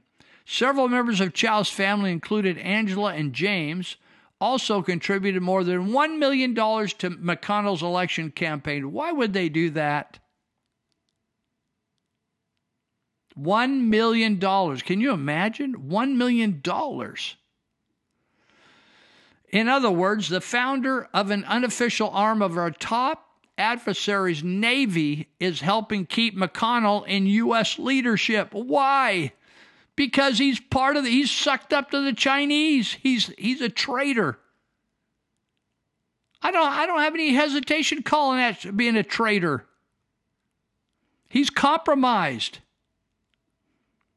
According to Schweizer, these kinds of payments could have been money designed to keep a favorable relationship between McConnell and the Chao family. Foreign governments and oligarchs like this form of corruption be- because it gives them, like this form of corruption, because it gives them private and unfettered gateways to the corridors of Washington power. Foreign entities cannot legally make campaign contributions. So, using this approach creates an alternative way to curry favor and influence among political leaders here. Simply camouflaging these transactions as business agreements provides another shield of plausible deniability. In 2021, months after she resigned, you remember she and uh, who else? Betsy DeVos. You remember Betsy, Betty or Betsy DeVos, who was head of transportation? I thought, man, Trump scooped her up and gave her a plum assignment. And I thought, she was so you know what these women on the way out they were bitter toward they they like took pot shots at trump they were disrespectful they were shameful they quit. You remember they they quit early right? There was somebody else too that quit early. Disgusting. Months after she resigned from the Trump administration, the Office of Inspector General for the Department of Transportation, that's where Elaine Chao was the director of, a cabinet level position, they released a report confirming that Chao used her official position and taxpayer resources for the benefit of herself and her Chinese family. I, that this isn't Schweizer saying it. This is the Office of Inspector General. That's the person who looks through these different operations in the government to see if people are behaving themselves and operating correctly. Evidence of wrongdoing in the OIG report, the Office of Inspector General, was communicated in a criminal, you hear what I said? Criminal referral. We can't even get a criminal referral on these COVID guys yet, but we had one with the OIG in a criminal referral to the Department of Justice, U.S. Attorney, Office of the District of Columbia, and the DOJ Public Integrity Section. You know what happened? Not one thing. Nobody opened an investigate, investigation. President Trump on August 2022, he says, Why do Republican Republican senators allow a broken down hack politician, Mitch McConnell, to openly disparage hardworking Republican candidates for the United States Senate? There's, this is such an affront to honor and to leadership. He should spend more time and money helping them get elected and less time helping his crazy wife and family get rich in China. You hear what I'm saying to you people? We had a number of great candidates, Republican, conservative, real, not just Republican candidates. The name Republican does not mean anything to me anymore. They lost because they didn't have the support, financial backing from Mitch McConnell, and he was bitter towards Trump. He didn't want Trump's people to. He wants a. All he wants is a Democrat light. Mitch McConnell is Democrat L I T E, like Bud Light. Says here, once again, Trump has zeroed in on another example of turpitude that longtime residents of the swamp prefer to keep on the down low. You know, I'm just telling you, people, we got big problems, and it's. Did you ever think it was really crazy that Trump literally every day was being taken to task and sued and uh, by the government, sued by individuals, harassed, attacked. The swamp is intense, and Trump does not have the control of the government like he would his personal business. And in your personal business, if you hired people that were unfaithful and disloyal and leakers and people that were in, had their hand in it until you would fire them, kick them to the curb, that isn't as easy in government when you have to hire immediately thousands of people. It's just sad to me the way this whole thing is working out, and uh, it's going to take a miracle from God to put Trump in there again. But we're going to end up with the same old, same old. I've said it for a long time. DeSantis may be a great governor, but he is he is bought hook, line, sinker over there in Florida, and so is Nikki Haley. Well, that's it for this week, and I'm going to uh, call it a timeout here, and, and Lord willing, we'll be back next week. God bless you. I see trees of green, red roses too. I see them bloom for me and you. And I think to myself, what a wonderful world.